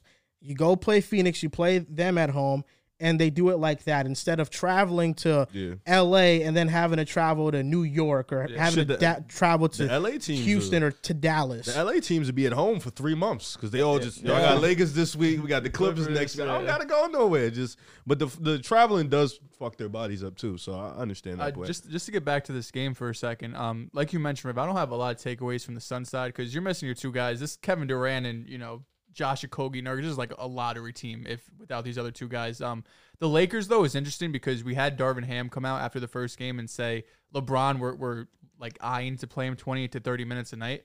Um, and in theory that works, but when they're going up against top competition like the Nuggets, the Suns, even though they're missing their top two guys, it's going to be hard to keep them that minutes restriction, right? We saw it in that Nuggets game when you guys made that run in the fourth quarter. It was a lot of LeBron James. He sits down and then you know they balloon the lead. They go up whatever it was 10, 12 points, and then the game's kind of out of reach at that point in the fourth quarter. Um, same thing here, except the opposite, where you know you were down going into that fourth quarter. You end up outscoring them by 17 in the fourth. You hold them to 11 points in that fourth quarter, and again, that was because LeBron James is on the court. So when you're going up against, you know, like the Detroits and the San Antonios of the world where you have that luxury of playing LeBron James 20 to 30 minutes a night and you could still have a double digit victory, that's great. But when you're going to be going up against other playoff teams, I don't think the Lakers are going to have that ability to just be like, you know what, LeBron, you're at 30 minutes. We just started the fourth quarter. We got to sit you for seven minutes before you get out there because you're going to end up losing some Yep. of those games. And you don't want that first round, you know, have to go up against, you know, uh, Nuggets or uh, Suns or something like that if you fall too far in the standings. One thing I will say that actually was intriguing to me was Darvin decided to save a good amount of his timeouts for that fourth quarter. Give him some Understanding that LeBron James was going to go for that whole fourth. Hey, we're going to we're to run you the whole fourth, but periodically we're going to use these timeouts strategically so that way you get a timed rest. So that way you can go towards the final end of the, the final stretch of the game. So if that's a trend that we start to see throughout the entirety of the season, that's very intriguing to me also. So that way in our closing minutes and, and, and the most important time of the game, we have the best player on the court. I think it was a bit alarming that the Lakers only beat the Suns by five, and They couldn't shoot. KD had a stinker fourth quarter, and the minutes when KD was not on the court were brutal for the I Suns. mean, that's the worst they could not league. do anything offensively. That's when the Lakers would make their runs, and then as soon as KD came back in the game, they would get hot, and then they would come back in it. The Lakers, I think it is about getting better three point shooters out there. I, I think Max Christie is better than Cam Reddish. Uh, I think Cam Reddish has done a solid job this year. There's no doubt, but I think Max Christie deserves an opportunity. You guys shot 17% from three. It needs to get better. I think Gabe Vincent will eventually It's come back. yeah. He'll he'll come back to the norm. Um, but I think it's really about just the other guys. I think Reaves will come back to the norm when he gets more opportunity. But for the Suns, my big takeaway for them is just I think they need another guy. They need another player that you actually trust. Because right now, KD, Beal, and Booker, when they play, you trust them. Nurkic to an extent, although he can get exposed on defense. Indiana recently, Rick Carlisle talked about this. Rick Carlisle said to the media that he told TJ McConnell that there was no minutes for him because, you know, now Bruce Brown came in and they need to give those backup point guard minutes to Andrew Nembhard. And Rick Carlisle felt distraught about it. He told the media, I cried when I told TJ that he's not playing. Because T because because TJ really has been a heart glue and guy? soul Yeah, player yeah, yeah. for the Pacers. Nembhard better. He- he's kind of been what Marcus Smart was to the Celtics. Of course, the Pacers haven't had that success, but TJ has been that guy for the Pacers. Their fans love him. And I think Nice. if if the Suns can go baby. and get TJ McConnell and he can be that guy to come off the bench for them, I, I think it can really set the tone and the pace for them and their second unit. How much help team does need? Devin And I feel like that's what they need. That's right. That that's I think they need that. Damn, you would go out and get KD, get Beal, then you bring in I got Nurkic. Hey, like, Come on. damn. And Now, you're you don't bringing T- TJ McConnell is the final. You told Final us, stone. You told us this bench was legit. You and John. Yeah, I mean, Bar to be fair, their their whole bench is starting. Yeah, you told us this bench was. You told me it was legit too after they got Grayson Allen. You switched up too. no, you told me before. You told me Goodwin was the one. Keith You'd have Bates been- you'd have don't been play solid. Is the one. Good Goodwin was solid. Goin, Yuta was Go- solid. Goin had a great first half. Yep. He's supposed let to me- be a Where's point the bull guard. bull minutes? man? Okogie, He's been good too. Now Kogi actually has been the long. Goodwin's supposed to be the point guard, tone setter. What's going on? Mm. He had 14 and six. He didn't. Okay. but a, He, wasn't bad. He went three for three in the first quarter. he had six made buckets. Grayson Allen I just think we need another player. I think Goodwin's fine, but I, I think TJ, you know, you're just trusting him much Well, more. if TJ comes in, Goodwin's on the bench. Yeah, he's DNP. I honestly think Goodwin can take somebody's minutes. If Grayson Allen doesn't pick it up, he might take Grayson's minutes. I'll be honest, I doubt he's. You you I always it, trust too. Grayson in the corner more than Goodwin. He's hasn't been good these first two games. Grayson. Buddy, it's two games. I know. I think he'll be better, was but I'm just Eric Gordon night. has been that good these last. Nah, two he games. hasn't. Eric Gordon, he's a Eric bona Gordon's probably a solidified player in that rotation. He is though. Yeah, Eric Gordon's a bona fide shot chucker. He is a solidified player in he's got playoff rotation. minutes and shit. Yeah, but that's my in. worry though with the Suns' current bench is that when your second unit is led by Gordon, it's going to be a lot of shot But they're, checking. they're going to stagger those minutes between those three Yeah, it's gonna be stars. Beal or Book starting Yes. this. Uh, I guess on the on the opposite side of that, if D'Angelo Russell is our go-to guy off the bench, eh, that's, That's also going to be a, no, it, that is lit. But at the same time, that's also going to be a lot of shot chucking too. Which I feel like though in the second unit, you live with that. That's Yeah. okay. That's the point of a the second Yes. unit guy. Like you need a in. bit of a playmaking guy though too, because D'Lo can play make too, He can. and Jordan Clarkson even We with haven't Utah, seen that so far. These he was shot se- chucking, but he could do more than Gordon. Like Gordon doesn't look to do it. He's at also all. old as shit. So, you know. So let me ask you: You want the guards for the Lakers, the the first team to be Gabe, Reaves, LeBron, let's say Rui and and or Vando when he comes back, and Anthony Davis. Shit, you can even go Reaves, Bron, AD, Prince, Vando. Prince Okay. had a rough night last night. Okay. He did, but you know, who- just spot a shooter. And then in there. depending on who we play, that uh that Prince and Christian Wood can can alternate because if we need more of a big presence. or Vando and Wood. I don't know. Sta- Facts. starting LeBron, Vando, AD, and Wood is crazy. I, I'm with you. Yeah. Or you can you could put Gabe too, because Gabe, I think, like you said, I think Gabe would come back. Like I- I think he'll come back. I think the shooting will come back. So you can start. You you I just s- want shooting. I was gonna say at least Gabe still trusts himself. He's still taking the shots. Oh no, them shits are going up no matter yeah, what you which, say. which is Yeah. fi- I'm again I'm fine with that. Mm-hmm. And Taurean coming back down to earth zero points yesterday was crazy. NFL Week Eight this Sunday. You guys know every podcast before Sunday we're gonna give our best picks, our best bets for Sunday. Last week was was pretty good. You know, I did great on the Detroit and Lions Hey, game. Riv, you killed it last night. I told you I had a great. Jo- uh. Riv Riv did his thing with the Josh Allen props, just taking everything over. Now, Mojo Fantasy right now, currently, I don't think they have 49ers and Bengals lines up. I wish they did because I, I would love to get Riv's vibe picks on that game. You know, I think we need to we need to make that a segment every single show. Vibes. Ribs What, what are, vibes. what are. Riv's vibes pick of the week? I like that, man. That, that sounds good. But what games do we have, man? Let's talk. Let's talk. Let's let's, let's talk about that Dallas and that Rams game, man. Let's lock in because it's a lot of it could be a lot of fun offense that game. A lot of stars, man. Cooper, CeeDee. Uh, you got Matthew Stafford, Micah Parsons. Yeah, I think I'm blanking on somebody. No, I'm not. That is the stars. They they are the stars. I listen. Rams and Cowboys Mojo Fantasy Week Eight props. Cowboys off the bye week. I think Tony Pollard has a big time day. Over 67 and a half rushing yards. He hasn't hit that over in the last three games, but I think they need to implement him more. Mike McCarthy in offseason said they want to run the ball more. I think in this game, he's going to get a lot of touches. He's going to take advantage of it. And then I got CeeDee Lamb, the other star on the Cowboys, over five and a half receptions. He had seven against the Chargers. And off that bye, I think it's going to be a point of emphasis to get him the ball. So Pollard and CeeDee, those are my two guys I'm going Well, with. I'm a piggyback because, uh, like you mentioned, Dallas is coming off a bye, and Dallas, what do I do, man? Over.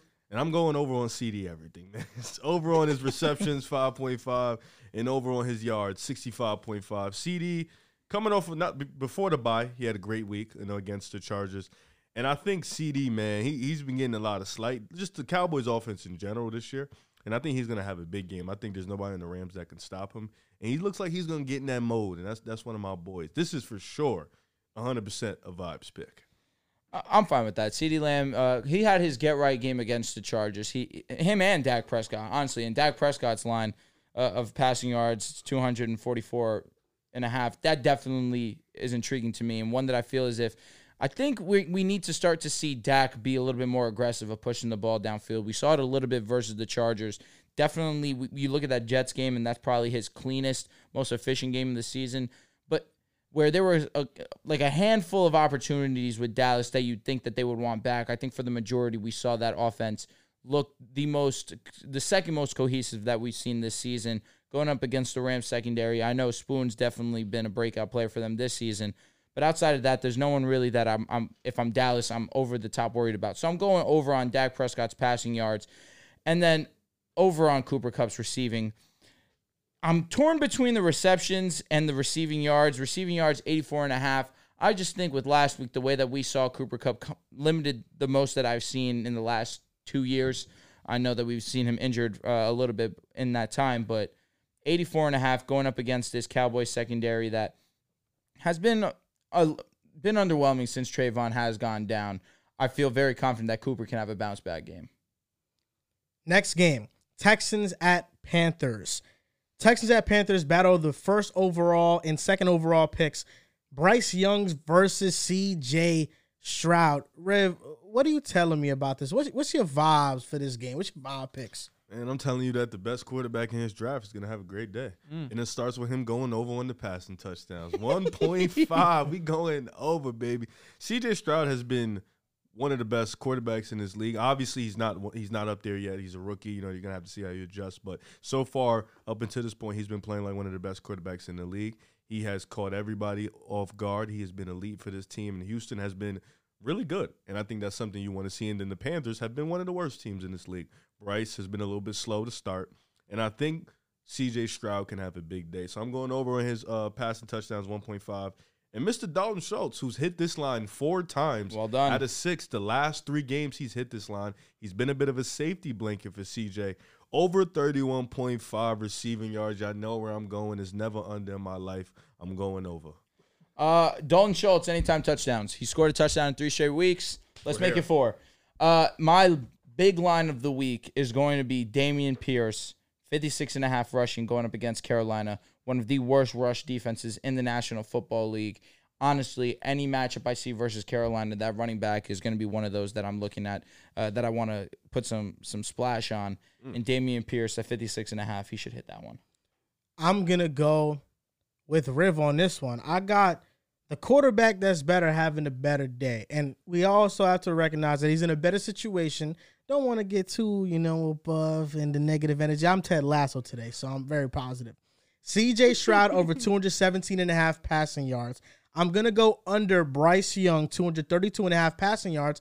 And you know what? I feel like this wide receiver has had a bit of a fluky start to the season. And I think he comes back down to earth and it starts with this game. That's Adam Thielen. Mm. I'm going under on his receiving only yards one. at Fool. 66 He doesn't and a watch half. the fantasy reaction, and it's showing me. Thielen's been eating. He caught. You caught him. No, no, he's done. You caught him. Steven Nelson, Steven Nelson is one of them ones. I need it to be understood that Adam Thielen's going to get force He's fed. the only one that gets the ball. He's the the- he get- he gets only like 12 person targets a game on right that team that does anything positive is a as a skill Thielen position. merchant. He is. Without a doubt. Thielen is a garbage time stats. Hey, merchant, listen, too. they're gonna be in garbage time. What if I told you guys that you had the opportunity this weekend to place four picks on the first touchdown score across four games, and you could win ten thousand dollars if you got all of them right? I wouldn't fucking believe you if my life depended on it. Mojo Fantasy got that available. You're kidding. Mojo Fantasy is the only DFS app that has this contest. You predict the first touchdown score across four contests. So now, Drew, do you got any first touchdown scores that you going with? Here's the thing. Last week, I felt uber confident that Jaylen Waddle would be that guy to get into the end zone. Going up against the Eagles, he had the back injury. It, it was unfortunate that that was the case, that he's just been in and out of the lineup. However, going up against New England, I think the game plan is going to be obvious if I am New England. Do everything in my power to limit Tyreek Hill. And the first time they matched up, they were probably the only team to really quote unquote limit Tyreek the way that they did, but he still got into the end zone. I'm going back to my pick last week. I believe Jaylen Waddle is the first touchdown in this game. They need to get him going in this offense. And I understand that he's been banged up a little bit, but he's ready. He's full go. I'm anticipating him to get into the end zone first. Who are three more you're going with? I'm going with Dameon Pierce versus Carolina. That matchup is way too juicy, and all they need to do is just get near the vicinity of the red zone. I think that they can hand the ball off to a Dameon Pierce and get there. two other ones. I'm gonna go with Calvin Ridley versus the Steelers. It might have to be a point of emphasis to get him going. I'm a big fan of Joey Porter and what he's been able to do so far this season, but I think that with moving Calvin Ridley around, I anticipate that Calvin can be a touchdown scorer and will be the first touchdown scorer in that game. And number four, the last touchdown that I'm gonna go with. Uh, I'm gonna go. I'm gonna go George Kittle versus the Cincinnati Bengals. We've seen George Kittle, especially with Deebo Samuel, be a favorite target regardless. But I think that if Sam Darnold's gonna be at the quarterback spot, he's gonna try and go to a reliable option. And Aiyuk has been fantastic in his own right, but going up against Cincinnati, I'm fully anticipating that George Kittle can have himself a ball game and he gets the first touchdown. last week in week seven, these picks would have won you the first touchdown contest. Lamar Jackson got the first touchdown, Desmond Ridder, D'Onta Foreman, JSN, Darren Waller, and Courtland Sutton. A lot of guys that is hard to predict That's true. outside of Lamar, but that was a rushing touchdown. we go. I mean, Ridder rushing touchdown first time. So you know what? You got to get a little bit creative with these picks. But I don't have the balls to, so I'm gonna go with the top guns. I'm going with Travis Kelce, KC versus Denver. Hmm. I'm going with Garrett Wilson, our boy, versus the Giants. He's gonna show out with scoring. the Jets. Ja'Marr Chase in Cincinnati. Him and Charvarius Ward got a history of beef.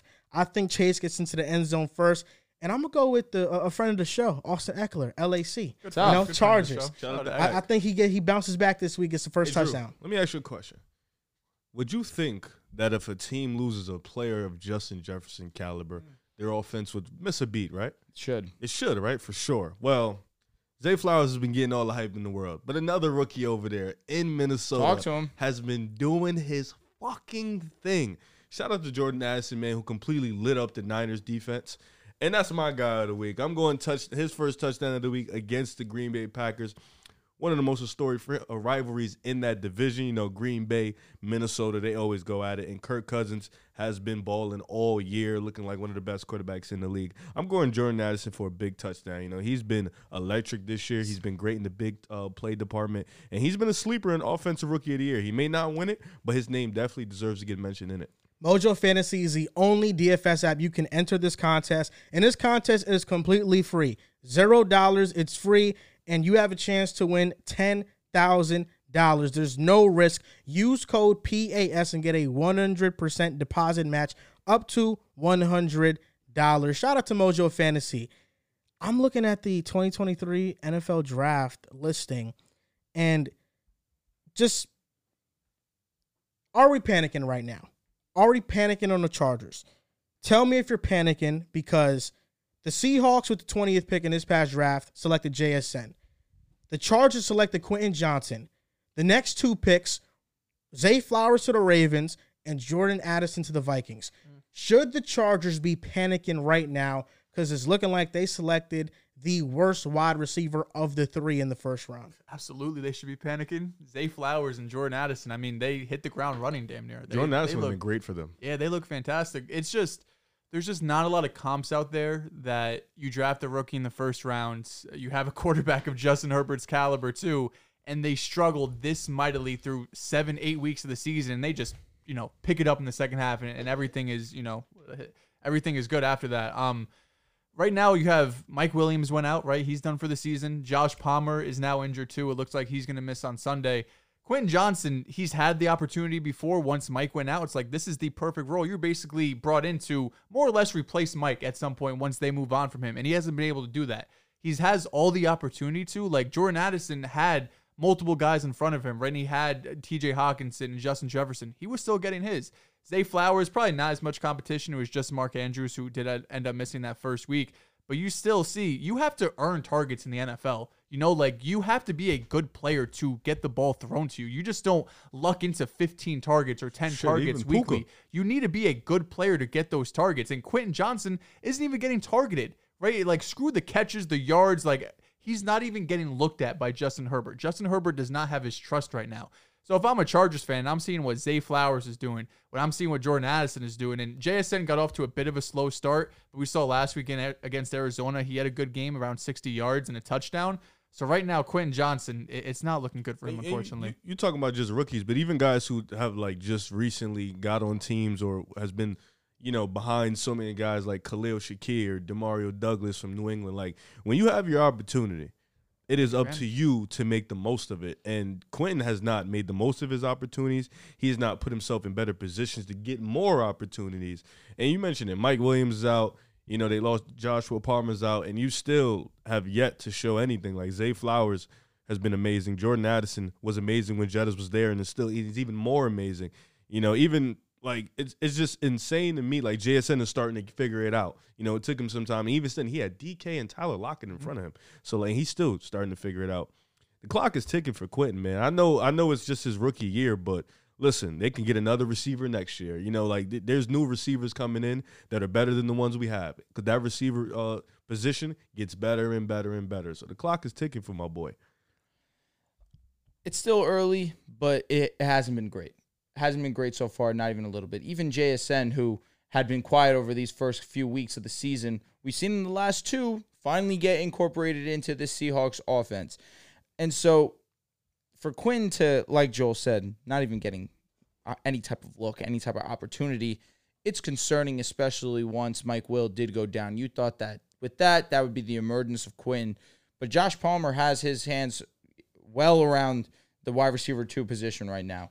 Herbert and him have had a connection over these last couple of seasons. So that was to be expected. But you're a first round pick. For you not to be getting any type of opportunity, that is worrisome. It has to be. So Again, I, I like to give the young guys the benefit of the doubt. Although I want you to show me something, you still have time. We're, we're going into week eight of the NFL season. We saw Amon Ra from week 10 on his rookie season be one of the best receivers in the game. So again, there's still time for them to for for him to grow into that role. But listen, you have to temper expectations at this point in time. In the first round, I mentioned the wide receivers, but two picks after Addison at pick 25, the Bills selected Dalton Kincaid. Mm-hmm and now he's starting to do his thing and have a role, role in his offense. I mean, we're talking about the Chargers. They missed out on Zay, Addison, Kincaid LaPorta in the second round. LaPorta, Michael Mayer. They missed on a lot of good pass catches, and even the receivers. Jonathan Mingo hasn't done much to this point, but Rashee Rice, Jayden yep. Reed in the second round. These are guys that are contributing more. Puka was a fifth round pick. Yeah, Marvin Mims in the second Another round. Another one too, honestly. Deonte Banks, you could have definitely added some help to your secondary too. He's been awesome so far his rookie season. There was a lot of good players, and as of right now, he's that odd man in that bunch out, out right now. PFF tracks wide receiver raw separation, and through the first seven weeks, Quentin Johnson is grouped in with Randall Cobb, Jonathan Mingo, like 35. and Donovan Peoples Jones. So wide receivers that are ahead of Quentin Johnson in terms of creating separation. Randall Cobb, Isaiah Hodgins, Jonathan Mingo, Allen Robinson, Rondale Moore. It's not a great group to be in. He, I know the opportunity Rondale has been Moore, limited, but being five nine and not be able to separate. ah, what, what, are you doing? Yeah, what are you? Because you can't jump over anybody. Yeah. Yeah, he's a gadget guy. I was gonna say he's probably getting a lot of screens. You know what I mean? Like design plays. Run a route. Let me see how far you can get separation. He's we, fast. Yeah. We mentioned earlier about Dame's debut with the Bucks. They faced the Sixers.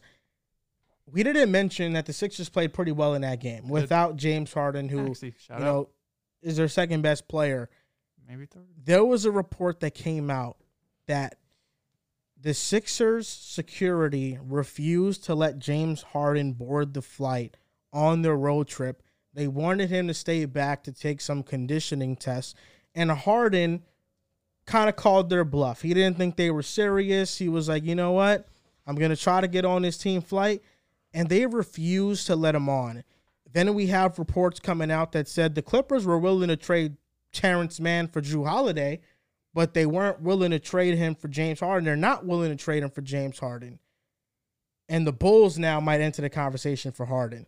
Maybe there's a swap there with LaVine. And I say that because Maybe this is the Bulls' idea of a soft rebuild. You trade for a guy like Harden, LaVine goes, you don't have that contract, and then you're not really tied to anybody long term. Oh, you, you see what you get. LaVine in funny as Philly, you never know. Yeah, you're funny as shit if you think that's what's going on. LaVine goes to Philly. I'm packing my bags. Me too.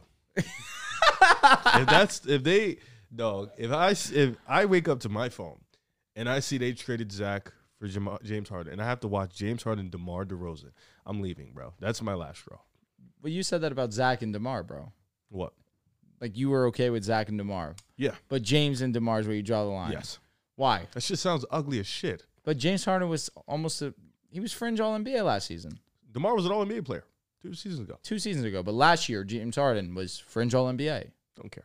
21 and 10. Don't want to see that shit. Second in assists, Mid. or I think number one in assists. Number two, one Would of the you number would one you or two. trade Coby White and Patrick Williams for Harden right Yes. now? Because that's a better package than Terance Mann for Get them the fuck out of here. Who else they want? They want- Jevon Carter, Yeah. Bye. Come on, bro. We can't trade Jevon. Yes, we can. We can. Alex, I can. Alex Caruso. Uh, nah.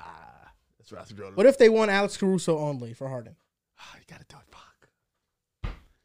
You would trade Caruso for Harden? I get Nah, I'm that. not doing it. I would. I would. Yeah, I I would. draw, I'm on my team man shit. That's why I draw the line. That, You- that is Terance Mann for the for the Bulls. That's Can right. you believe how far we've come with this guy? Caruso. He's on a one year deal to rental. I can talk myself out of it. Okay. Yeah.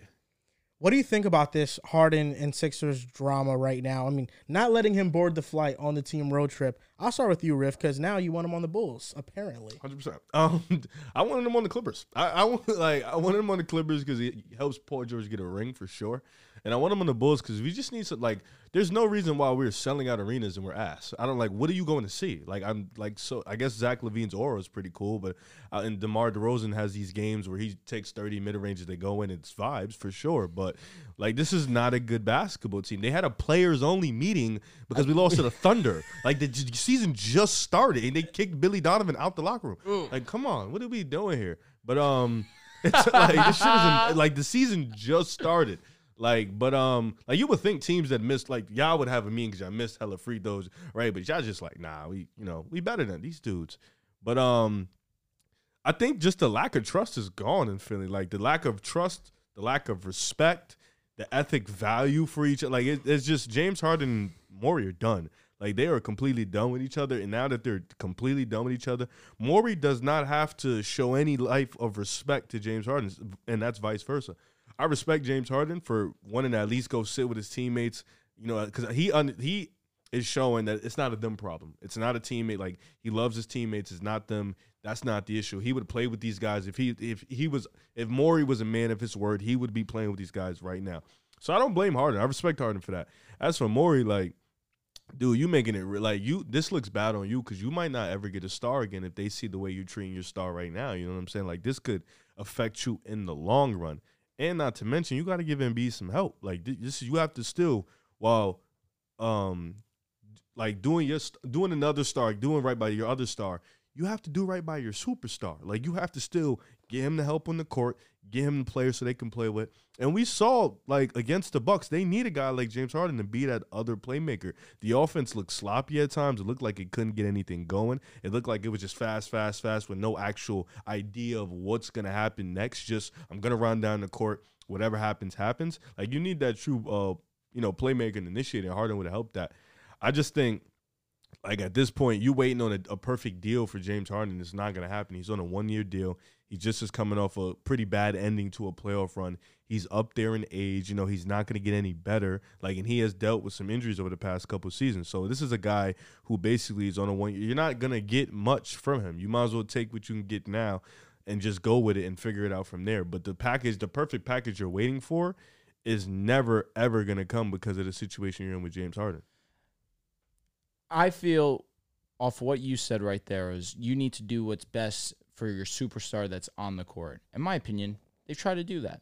You had Ben Simmons, that obviously wasn't the answer. James Harden wanted to come to Philly, bang, they made that happen.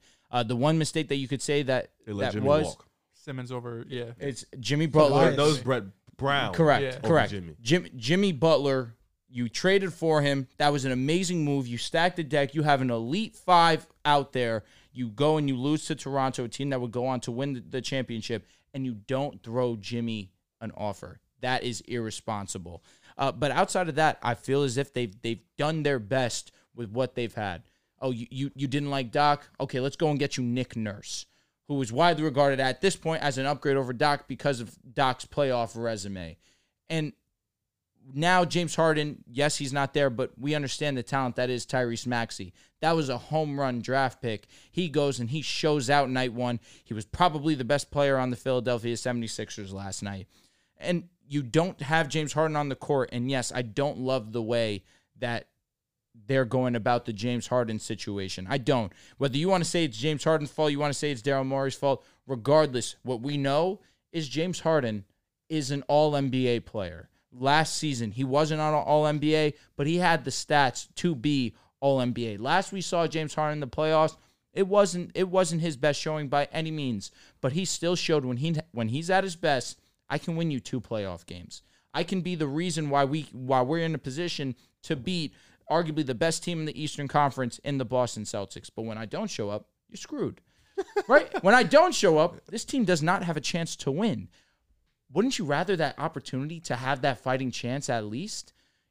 Without without uh, James Harden, we, we saw we saw Philadelphia put up a great fight against Milwaukee. Even when Milwaukee gave them a nice punch to the mouth, they responded very very calmly. Oubre, I don't I'm not going to say we're expecting another performance like that again, but we trust Tyrese Maxey. We trust that Joel Embiid, even in a down night, they, the team can still be in a game with Milwaukee. He's going to play better. You need to do what you can to salvage this relationship for the one year. Because if that's not the case, say goodbye to Joel Embiid because he's not going to be on the team. And then you're back to the process. They haven't even paid Maxey yet. And Tyrese that Max. Here's the thing: they're going to trade Joel Embiid. They're going to pay Maxey, and Maxey's going to be the franchise cornerstone. The mighty have fallen, and I say that with respect to Maxey, who I think is an excellent basketball a player. franchise You're corner. Yeah, not winning. Yeah. You're not winning playoff series with Tyrese Maxey as your best player, and I say that respectfully. Tyrese Maxey's a hell of a ball player. But you lose Joel Embiid, James Harden's gone after this season, and you're stuck with Tyrese Maxey and Tobias Harris as your best two players. Even though I think Tobias, this is, last he's also year, on yeah. an This is last expiring. year. Also, He's gone. you're screwed. You're screwed. You need to do the best you can to make this your last dance run with one another. Fix the relationship. Just make it as good as possible for this year. Try and go all out to win this year because after this one, we might not be seeing this same 76ers team again. Absolutely. And it's you said it. It's James Harden. Of course, you want to repair that relationships, but it's about you have an MVP. He's in his prime. It this you have a very small window. I mean, you've had a couple of years with Embiid prior to this previous when he won MVP, and you only have a couple more years after this. Tyrese Maxey looked fantastic last night. I mean, he looks like he's ready to take that leap and possibly be the second best player on the 76ers team. I mean, going off for 30 when he was the primary shot creator for that team, um, going up against the Bucks was one of his most impressive performances we've seen from Tyrese Maxey, especially on you know their opening night going up with all of the hype that the Bucks had with Damian Lillard's debut, and he outside of Dame that fourth quarter was really taking over the show. Um, so it, it really does feel like almost an ego an ego thing between the front office and James Harden, kind of like who's going to crack first? Are you going to give me my trade? Are you going to show up? And you know, there's been I wouldn't say conflicting reports, but I feel like you have two kind of different ways to do the reporting between Shams and Woj, where you know, one is saying like, listen, he's at home, he's taking care of his mother, she's sick, she's battling something. Of course, if your mother's sick, anyone in your family, you have every right to stay at home, take care of them. Basketball comes second there. And you have other reports saying like, oh, he's just not showing up, and they're not giving excuse, and, and it's kind of some some nasty journalism from from that side where if there's an actual situation going on at home, James Harden has that right to do it. But if James Harden is just sitting at home and not doing anything, just more or less out of spite or saying I need to get traded or else I am not going to show up, that's a different situation. But that's kind of dead at this point. James Harden did show up. James Harden said, I'm ready to get on this plane and go play against the Milwaukee Bucks. And, and they said, no, we're going to stop you and not let you on this plane, which is just insane to think of as an organization who, like you mentioned, Drew, they won you two playoff games. He won you two playoff games last year, right? You were very likely going to lose in five games if it wasn't for James Harden showing up one of those games without Joel Embiid out there, without your MVP playing at all. And Embiid throughout that series was not MVP Embiid. He was very mediocre for his standards. Harden was the one who, at least in those two games, showed up. Um, so, like Drew mentioned, you don't have the the luxury to just you know be like, you know what, Harden, we'll figure it out down the road. Uh, you know, you you could sit at home and you could just you, you could do your thing. We'll just go out here with Maxey and, and Embiid and keep it pushing.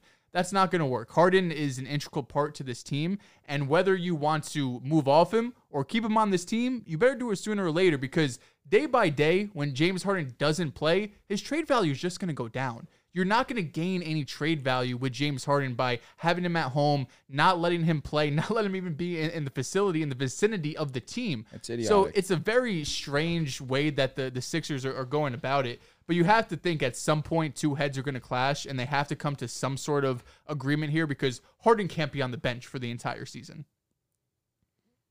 I think it's important to note that this all stems from Daryl Morey's broken promise to James Harden, saying that he was going to give him a max. And we don't know if it was the money or the years that was a problem.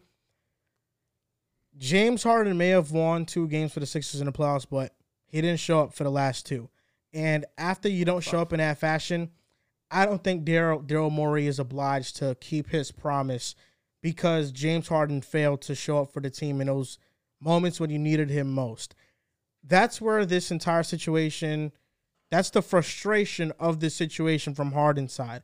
I can understand him being frustrated, understand him for wanting out of Philly, but ultimately, Harden is the one who made this public and decided not to be a professional.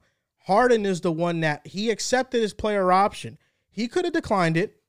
He had him. he had the freedom to decline his option and say, you know what? I'll take a pay cut like Russell Westbrook just took a pay cut to pay with the Clippers if you really want to be on that team. If money's not that important to you and you really just want to win a championship, he could have went wherever he wanted. He could have been a free agent right now and he could have picked his team, handpicked his team. He accepted the option.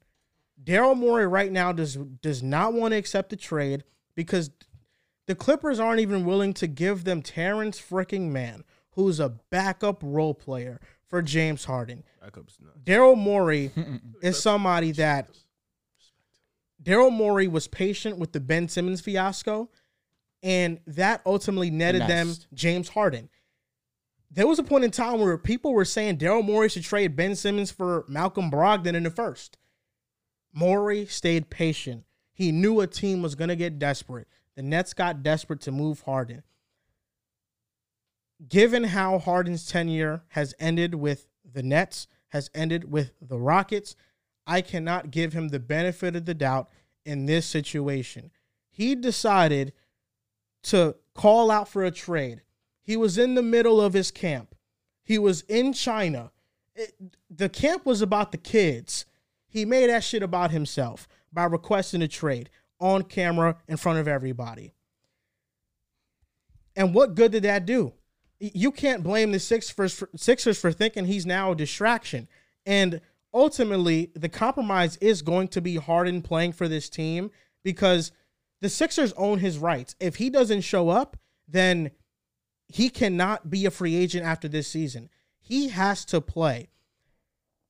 But even then, I think this relationship is fractured, and I'm disappointed in how James Harden has handled the situation. Daryl Morey deserves so much blame in this. He does. He's the one who started it. So But- then why are we why are we being critical on because Harden? because Harden is still getting paid 37 million a year. Harden is still making millions of dollars to play a sport. What Daryl Morey did has no what Daryl Morey did has nothing to do with But Harden was ready to go on the plane and, and be with the team. that's the Sixers wanted him to stay back and do some conditioning. That's what they wanted. He was going to be fine for the home opener. It's not like the Sixers are icing Harden out and saying we don't want you with the team at all. They're just saying for the road trip for this one, you're going to stay back. That's it. Daryl Morey, what he did, he deserves criticism. But James Harden, let's not act like he was voluntarily going to training camp. He showed up when he absolutely had to show up, or else he wouldn't get his money. That's when he showed up. He didn't show up at the start. He missed the majority of it. You let Joel Embiid down. You let Tyrese Maxey down. You let Tobias down. PJ Tucker and James Harden are brothers. You let him down. At some point, it's about being there for your teammates, being there for your new coach. You could give a damn about Daryl Morey. This is James Harden's career. He's supposed to steer it in the direction that he wanted to go in. He's supposed to save He tried. his own reputation. He tried. He did not save his reputation by being public with his trade request and not showing up to training camp until he absolutely had to. Joel, He's the one who's I have issue prolonged this this. situation. I have issue with this. And you know what? You you could put this in your claim of being the most unbiased analysis. That's fine. When are you gonna ride for something, dude? Rod for what? When are you gonna ride for What do you mean? Like bro, the fact that you're turning you're turning your back on Harden in this situation when very easily Daryl Morey said, "Listen, accept your option. Accept your option. We want you here for the long term." He accepted his option. I don't disagree with you, right? Yeah, hey, well, you know, you, you didn't have to. You didn't have to. But no, he he thought that Morey was a man of his They word. had a relationship before. There was a exactly. He accepted his option, anticipating that he would get the long term contract. Morey played him. Morey played him. And so what? Am, am I supposed to be at another upset at another man for for wanting his money? No, that that can't be. Now listen, if you want to say criticism in terms of Harden, for lack of better term, disappointing when when you need him the most, that's a different conversation. But when it comes to money, you can't blame another man for wanting his. With the At this, You have you have your timeline timeline wrong. This happens a lot in the NBA. Though. James Harden had an option the past two seasons. Last year, he took a $15 million pay cut. Was that in benefit to the Sixers? Yes. Okay. But he took that pay cut. Why? So they can go out and sign PJ Tucker. So they can bring in Danuel House. Really, it was PJ okay, Tucker. so really. now let's talk about this offseason where he had a chance yes, to leave. this offseason, My Daryl- timeline's Daryl still Morey, fine. Daryl Morey did not go to James Harden this offseason and say, I want you to be here long term. That did not happen. so then why did he Yes, he accept did. his option? He accepted the option because James Harden was under the assumption he would be traded. Oh, I don't think that's what it was. It There was there that. There was a promise that Daryl Morey made to James Harden that made him accept his offer. The, he the believed prom- in his word. The promise was made last year. Daryl Morey said, if you take this pay cut next year, you're gonna get max dollars. That was the promise. The promise was not. But what kind of statement? the. what kind of statement is it? I'm not saying you. I'm saying what kind of statement is it? Yeah, it makes more sense for me to opt into this and then request a trade. That makes that makes no sense. That's exactly what happened. He requested a trade. No, but I understand. My point being is, why would that be the case when you can just opt out and go wherever you want and still get paid? That's what You I'm make more wondering. money with the The- opt-in, the- probably. but that's what I'm saying. It, That's that, why. Then that can't be the case. He took the reason why he stayed is to get his money, and I'm not knocking him for doing that. But like if you Fred just got 40 mil. You're telling me that James Harden, after an All NBA type season, wasn't going to get 40? But Yes. there's only a, there's only a Yes. handful of I'm teams telling that you that's had the the money case. That's available. that's just I, The I find that Rockets- as an impossibility. it's like it's not impossible, to Drew, because he just the averaged Rockets- 21, was the league leader in assists. He was inconsistent in the playoffs, fine, but again, he just came off uh, one of his most efficient seasons. He was gonna get paid. You're missing that he's quit on his last three teams. That's that's why they don't want to pay him. Ime quit on Philadelphia? How? He took a pay cut to bring a PJ trade. He, took, he requested a trade because Morey wasn't a man of his word. the Nets and Rockets. Yes, The We Nets and least say- Rockets, we can yes. say that. If and the Rockets, give- he kind of saw through until the, the writing was on the wall that he was not going to win a showed up to championship training with camp them. overweight. Agreed. Agreed. He he played well for the first two games and then completely stunk it up and showed no effort on a basketball court. And re- remind me, was he was he adamant on going to the Nets? And did he He quit was on the adamant Nets? on going to you the tell Nets. me all the time He he, did played on a quit. grade two He- hamstring. He quit on the Nets because shouldn't he, requested a trade. If Harden does not request a trade with the Nets, I, I sincerely believe KD, Kyrie, and Harden are still on the Nets right now. I think he the reason why they ultimately blew up started with him. That's not true because they made- didn't want to pay Kyrie. Kyrie Drew. was the one that broke up that that that duo. Well, Simple. Harden requested the trade first. No, I understand that he was gone, Harden but the duo more- staying exactly like that was situation. completely different from Kyrie and KD. Kyrie requested a trade because they were not going to sign him long term. Harden requested a trade because Kyrie Irving didn't play because of the vaccine at home games that year. And Kevin Durant had gotten injured. With KD, they were winning games. When KD went out, James Harden had to carry the team. And then he realized KD's hurt. Kyrie's not playing. I don't want to be a part of this situation. He quit on it early. Yes, he did. So- when, when the, the report, when Harden first opted into his option this offseason, the report, whether it was from Shams or Woj, it clearly stated James Harden opted in with the expectation he's going to be traded. Yeah. that was a report. I found it because at first, James Harden said after the loss against the Boston, there was no communication. Like Morey didn't talk to him at all. And then he said he he he they they had a conversation and they did not promise him a long term contract. So he was like, "All right, I'm gonna opt in and you just trade me." That's that's how it went because he you know he wanted a long term contract. He wanted to stay with Philly. Morey was like, "No," so he opted in with his contract so he can be traded because he didn't want to opt out and go to a bad team because there was no teams with real money. It's just not the Sixers that view Harden like this. The Clippers, they're willing to trade Terance Mann for Yeah, they Drew. team in for Drew They're they're not willing to trade Terance Mann for James sense. Harden. And you know what? After watching the Clippers opener, I know it was against the Blazers. After watching their opener, after watching Russ with the Clippers and Russ what he did in the playoffs when Kawhi and Paul George were not out there, I think it would be a slap in the face for the Clippers to trade for James Harden. They should allow Russell Westbrook to run this team. He he has deserved the shot to run this team. He looks the happiest he's been since being in LA For sure. and bringing in Harden, you know, I understand they're friends. It it gives them a better chance.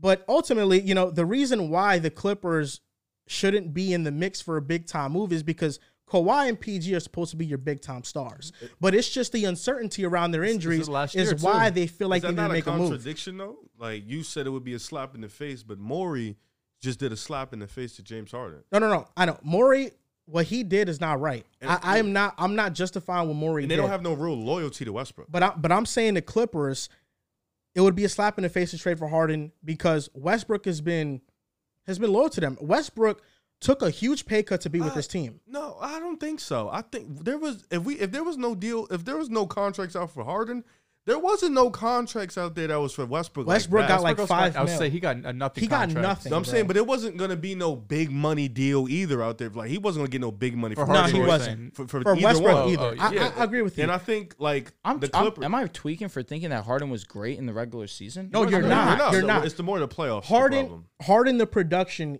he's worth that money. There's no doubt. It's all the off. It's all the optics of Harden and what he comes with as a player. That's the reason why teams don't want him. Mm-hmm. The Houston Rockets, Ime Udoka came out and said, "We don't want Harden." That His his home his hometown, his I mean his the team that he built his on legacy on. map. Mhm. Ime said, "We they wanted Fred. They wanted a culture setter instead of Harden." Makes sense. Young team. Harden used Houston as a leveraging situation all season long last year. There were multiple report, multiple reports that came out sporadically season, throughout the season. Harden wants to go back to Houston. Ha- Harden's on to return to Houston. Those came out because Harden was putting out there, Philly, Houston wants me back and they want to pay me big time money. So you guys have to match that. Daryl Morey called the bluff and said, I don't think they want you. That's why I'm not going to offer you that. Is Morey ultimately in the wrong? Yes, because he made a promise to Harden that I do believe was made, and he should stick by it given their history. But I am upset at how Harden has handled this situation because I feel like you're still getting paid. Maxey's right now, he's not playing on an extension. He's playing out there, he's doing his thing. Harden's still getting paid 37 mil. Show up, show up for your teammates, show up for your new coach, and rebuild your reputation. Because right now, show up, though. because right now, Harden is losing more in this situation than the Sixers are. Yeah, I mean he he he did try to show up. He said- I read the report. He did try to play in the final preseason game against the Hawks. You know, he has been working out nonstop, so he is intent still in basketball shape. He like like we said before, he tried to come on a trip with them. So But that's why I just don't know why he's getting heat in this situation. I think I do think Philly loses more because inevitably you'll lose Joel Embiid, and I think that right That's a there is rebuild. the like you're not you're not just gonna lose Harden. You're gonna lose Joel Embiid. You're gonna have to start this process, which we, we probably thought they were gonna have to do it anyways. But you're probably gonna have to start this process all over again, and you're gonna start with Maxey on a rookie s- extension probably. so. You went through four years of being one of the laughing stocks of the NBA. process. And listen, it worked out in their favor. Whether whether you liked Ben Simmons or not, it started with Ben Simmons, Joel Embiid. Those were the two guys that that set the tempo for them. And immediately we saw the results there. It didn't work out with Ben Simmons. You go and now you bring in James Harden as a as a, a different option. It's like you, you've done so much in, in, in such a, a good amount of time that it, it'll be for nothing when you didn't even make an Eastern Conference Finals. Yeah, they failed. Now, Even let me, with Harden, me I don't ask think they're you. making the ECF though.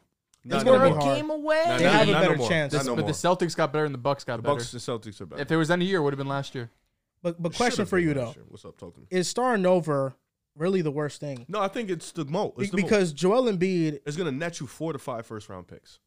But yes, but like Joel Embiid himself has not been able to get over the hump in the playoffs because he's always hurt. And it's like maybe the best case scenario for the Sixers. Well, I don't think Maxey's a cornerstone. He's definitely a building block.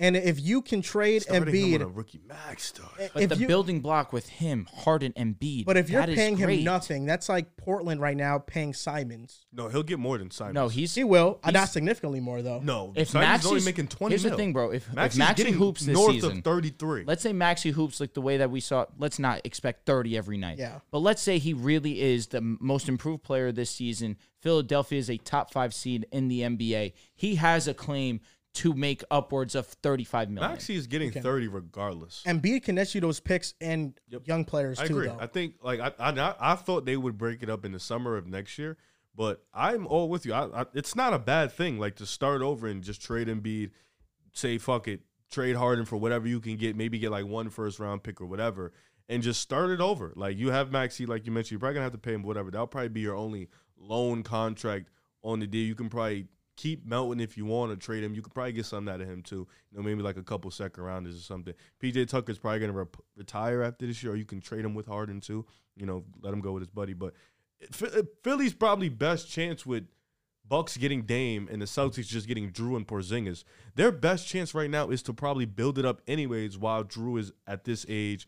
You know, you got Dame at this age. You probably should just start over now to where you can get a better team in a couple years when those guys are probably And, and it's out. not that we've seen the Sixers peak. It's just We've seen it, it. it does feel kind of repetitive that every year, like we know in the regular season, they're going to be a top three, four seed. We know they're going to win in the first round, and then the second round comes around, and they get matched up either against an opponent that's better than them or their star player, whether it's Embiid or Harden this past season, just just doesn't show up. You got something in your eyebrow? Yes, but I'm good now. I was I was in hell for about And five to minutes. Dell's point, there's been a lot of different reporting on this situation. Yep. Chris Haynes is the one that released the article about Harden not getting on the flight. Chris Haynes is very pro player. Uh, you have Woj who feels more pro front office. Yeah. Uh, and then Sham just kind of feels like the middle guy. him. Um, I, I feel like the truth is somewhere in the middle, for sure. You know, I don't I don't think I don't think uh, the Sixers have handled this situation entirely great, and I don't think Harden maybe has handled this as great as Chris Haynes is reporting that. You know, oh he's showing up, he's active, he's trying to be here. You know, I think definitely it's somewhere in the middle. Yeah. On to the 2020 NBA redraft.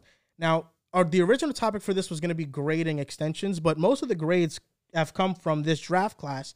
And this draft class is, is one of the worst ones that we could say in recent history. Joel wanted to do a full first round of the 2020 uh, This draft. guy's bored. I wanted to give respect to, you know, Isaiah Stewart. Where, where we drafting James Wiseman? Is he going to be in the lottery picks?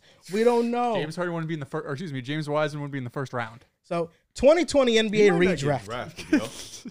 2020 NBA re- redraft, one of the worst drafts in recent memory. You know what, Drew? I'll let you start it off with the first overall pick, and we all know who that should be. Wow, you're actually overly generous. I'm surprised that you would give me that honor, given the fact that we know who number one's going to be. It's going to be the guy who was selected number one in the original draft, Anthony Edwards. Yes, sir. do Golden State Justice. Oh, am I gonna do Golden State? Let's State let Riv do the Riv, second overall okay, pick. what do you got? Riv, you have the second overall pick for the Warriors.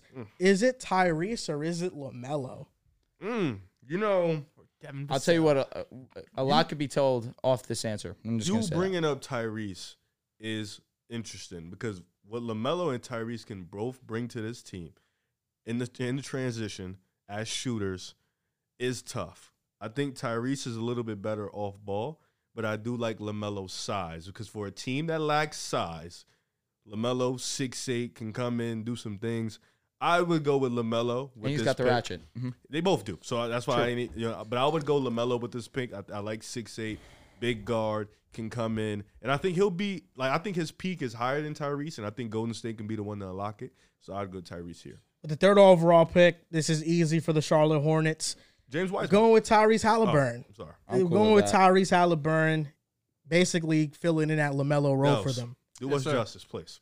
Uh, what we got? We got Chicago, Chicago. here. There's definitely a drop off after the top I'm three, screaming. and then there's there's like another group of players, like probably like two or three. But I would take Tyrese Max here at four. Okay. We're here. I I would love take that Tyrese. fucking pick. All right, I'll tell you what. Ah, For five Tyrese. for Cleveland, they need a wing. it's going to be Jaden McDaniels. At the time, though, they didn't have Mitchell. Does that change your mind at all? I would have took Devin Vassell. Vassell definitely was number two on my list, but I think with with Jaden, That's cool, you too. get all NBA defense. He still can knock down a Not a shot. bad pick. I I love Jaden here. I like that a lot. He adds for the perfect fit of the defensive scheme or the defensive presence that Cleveland has. Mm. And this one- Vassell was number two on my on my thought process. And this pick is tough because they just picked DeAndre Hunter. Cameron Reddish probably just got traded at this point. Clint's there. So I'm I'm gonna go Devin Vassell here, regardless. You're Oh, not going to wow. stay Onyeka. no, I'm gonna go Devin Vassell. At this point, I'm thinking. I mean, me personally, I oh would hell no, Onyeka's not here. no, I would have traded. What other Clint. big is there? Is is is They have they had Clint. Wait, so you're going with Vassell over Desmond Bane? Oh, I forgot. Bane was the 30th pick. I'm yeah. sorry. We're Traded going him. Bane. Thank you. I forgot he was in his draft. So Desmond Bane here. Oh no, wait, stop. It's between Bane and Vassell. Trey and Bane. That's deadly. It is, but it's small. Now, Trey and Vassell and Hunter. But the thing is, they run Ja. Well, Ja obviously is Ja's taller a than, men- they, he compliments. They, and he's super athletic. He can jump out the gym. I'll go Trey and Bane though. That that shooting. Yeah, is definitely. nuts. And- Onyeka yeah. makes no sense. I No, I wasn't going apologize. Onyeka at Yeah, all. mhm. Uh, I'll go Trey and Bane. I'll go Trey and Bane for sure. With the seventh overall pick, Damn, Bane was right in my face. the Pistons selected a point guard. In the original draft, they selected Killian Hayes. He's also not getting drafted if we did it again. I am gonna go with a point guard, but I'm gonna go with the Knicks point guard, Immanuel Quickley, Mm. at the seventh overall pick. Give them a franchise guy. Immanuel Quickley is quietly one of the best defenders at the guard position. He was six man Did of the year call him a runner up. Franchise guy. I think he he can definitely average twenty points per game and So six, wait, seven Vassell's assists. still on the board? Or Vassell is still on the board. Mm. That was his next. You, you think Quickley's a franchise guy? I think he, if he was drafted by the Pistons, he'll be one of those guys. Okay, they'll be the first. They'll have the first pick again. No, they will not. Yes, they You're sleeping on Quickley. Quickley's a good player. Quickley, if if he gets his Franchise situation, guy's he's gonna nuts. thrive. Franchise guy was a little nuts. He's a building block. All right, we're, He's we're a here. building block. I respect that. Building yeah, block, building we're block, we're here. getting there. Yeah, Hey, franchise best guy six was man, crazy. one of the best six men in the league right now. Prob- mo- Probably the best. This was between Quickley and Devin Vassell. I understand Vassell is a wing, so you might favor him, but for the I don't even Pistons, remember who they had. the They needed a Pistons guard, I think. legitimately had nothing. They needed a guard. I'm going with Immanuel Quickley here. Uh, so with the eighth pick, the Knicks took Obi Toppin in this class. Um, we will not be going to the taking Obi. round. We will be taking Devin Vassell. Okay, it's a good pick. I like that. that was always the pick, man. That was always the pick. Uh, no, the pick was No, supposed to be Tyrese Halliburton. Was always it the pick. was. That's that's the shit that's tragic. All right, so number nine with Washington, they originally selected Deni Avdija. He actually did just get an extension. Picked. He might get picked, honestly. It's between him, Sadiq Bey, Cole Anthony, maybe not so much now. I think I'm gonna go with Deni Avdija, honestly. He, he's the best defender available right now at this at this position. Obviously, Washington likes what he can offer. He's a, he's a excellent defender, one of the better perimeter defenders. Uh, underrated, you know, in terms of moving the ball around. I'm gonna stay with Deni Avdija. Ah, so I got Phoenix and twenty after twenty twenty one. I believe they're in the playoffs. They are officially a top team. Jalen Smith is not the pick. Mm. I could have went Josh Green here, but I know Bridges is there. I know Cam Johnson is there. Correct. So I'm gonna go with, hmm, I'm gonna go see Sadiq Bey. Yep. Uh, Bring a guy off the Yep. bench. I was thinking Isaiah Stewart, but I like the spacing Sadiq Bey brings you. So I'm gonna go for the shooting. You can bring him off the bench. He can play the small ball four if you want him to play. I'll go Sadiq Bey here. For the 11th overall pick, the Spurs in the original draft selected Devin Vassell. At the pick. time, I kind of felt like they needed a big man. So I'm going to go with Onyeka here. I think Onyeka with the 11th overall pick, this is where he gets slotted. If I was the Suns, I would have thought about Onyeka too. Thinking about it. As a backup big. That's why they drafted Jalen Smith. So I'm going on Onyeka with the I don't 11th want. I don't want to keep putting Onyeka in as a backup, man. He keeps. I need him. I need him as a star. He needs to man. shine. Um, so who do I got? We got 12th Kings? pick, the Kings. Kings in real life took Tyrese Halliburton. Phenomenal, phenomenal He's selection. sitting right in your face. Um, who do we have left on the board? So Josh Green, Preston Obi Achiuwa. Toppin, Obi Patrick Toppin, Williams. Josh Green. Josh Green is on my my, my short list. Too loud, Uh, man. Asked us a question. Sadiq, Be- you did. Sadiq, I s- Bey I take picked Sadiq that? Bey Sadiq did did get get picked. taken. Um, Tre Jones is there if you want to go point guard again. Um, Cole Anthony. Nick Richards. Cole Precious. Anthony. Isaiah Joe is on this draft. I draft. know Isaiah Joe, another sniper. Sniper boy. Mm. Good. I think. I mean, either way, you're probably going with the shooter here. I'm probably between Cole Anthony's interesting too. So You we're said in, thi- shooter. in this world, we're assuming that they didn't have Tyrese Halliburton, right? No, But they had Tyrese- De'Aaron no. Fox. They did Fox have is Fox. So there. People always thought the pick So you for do not get Tyrese was Sabonis. redundant. You do not True. get Sabonis, buddy. Sorry. Yeah, no Sabonis. Um, You're fucked here, actually. there's no like obvious picks. Deni Avdija. He got picked. He I did took get him. picked. He got picked. Where'd I, take? where'd- By the I Wizards. kept him at Washington. I think I would go with Josh Green here. Oh, you did? I would go with Josh Green here at 12 for the uh for the Kings. Why didn't you pick Josh Green first? uh, For Washington. Deni Avdija is an amazing defender. Yes. Okay. So we didn't think about Obi at the 12th pick with the Kings. Obi's not a lottery pick in this one, but That two man game between Fox and Obi. nobody's moved. I'd, I'll go with Josh Green. Gonna Please pass. respect Obi. So you took Josh Green. Josh Green just shot uh, 40%. Yeah, you're we're a all, bastard. We're all passing. Josh Green is good. All right, for the Pelicans, originally they selected Kira Lewis Jr. I'm between Tre Jones. I'm between Cole Anthony. And I'm going to lean Cole Anthony, who was amazing opening night against Houston. Uh, last season didn't improve in terms of efficiency. This year, it's looking as if off the bench, which is going to be his prime, where he's going to be able to do a lot of his his damage, can be efficient in that role. I think Cole Anthony would be a great pick for uh, for the Pelicans. All right, it's your time, Riv. Your guy's still on the board. 14th pick, the Magic, Who the hell is my guy? Patrick Williams. No, 14th Celtics- pick is Celtics the at Celtics. 14. Actually, I'm thinking. it was? Yeah. I thought the Magic had that. No, 'cause it- Celtics is four. They had picked Aaron Nesmith. Yeah, Nesmith. oh, for real? Yeah. Yeah. Wow. I think. What was your team like that year? 2020. So was that Kemba's year? So was that Kemba, Evan Fournier, uh, of course Tatum Brown. You had Horford, Smart. Yeah. I'll go Patrick Williams here. Okay, yeah, I'll go Patrick Williams here. Good role player, can shoot the ball, can defend. Gonna come in and do a little bit of what you expect Jordan Walsh to do.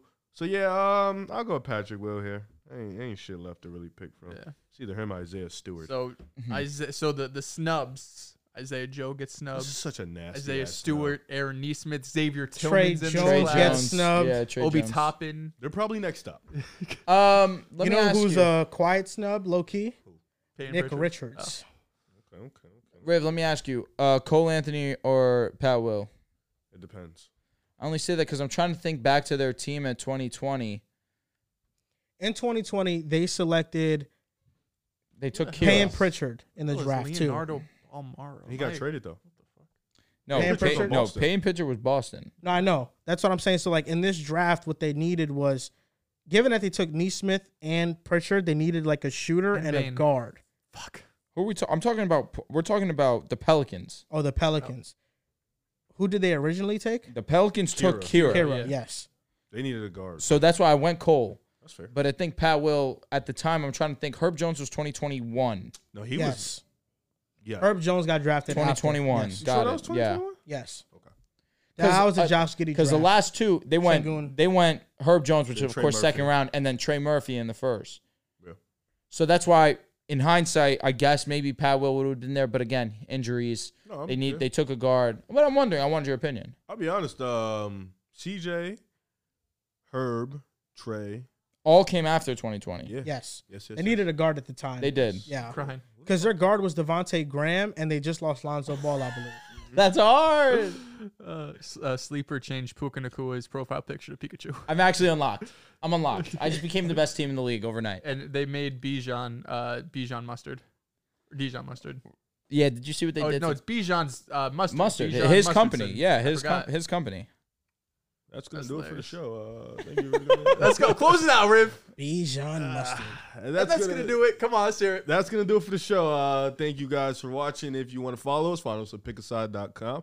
Pick us out on TikTok. Pick us out Follow on us, pick Twitter. out. Uh, don't forget Rev Academy Fantasy Reaction Yes, Show. sir. Joel Moran Show. Joel is also dropping a new show for the New York Jets and his team. When, when's the first episode coming When out? is the first episode? I have no idea. He it's, has it's separate no YouTube idea. channel, I right? mean- Or Yeah. is- yeah. I'm If it- thinking tomorrow. I might if do the one. game is Sunday, Joel you knows should- Jets. Joel I, I have to. I have to drop. Yeah, if the game of is. Sunday, you should drop pretty soon. You know, like Yeah. pretty either. You know, but uh, thank you guys for watching and enjoy the rest of your day. Happy Halloween.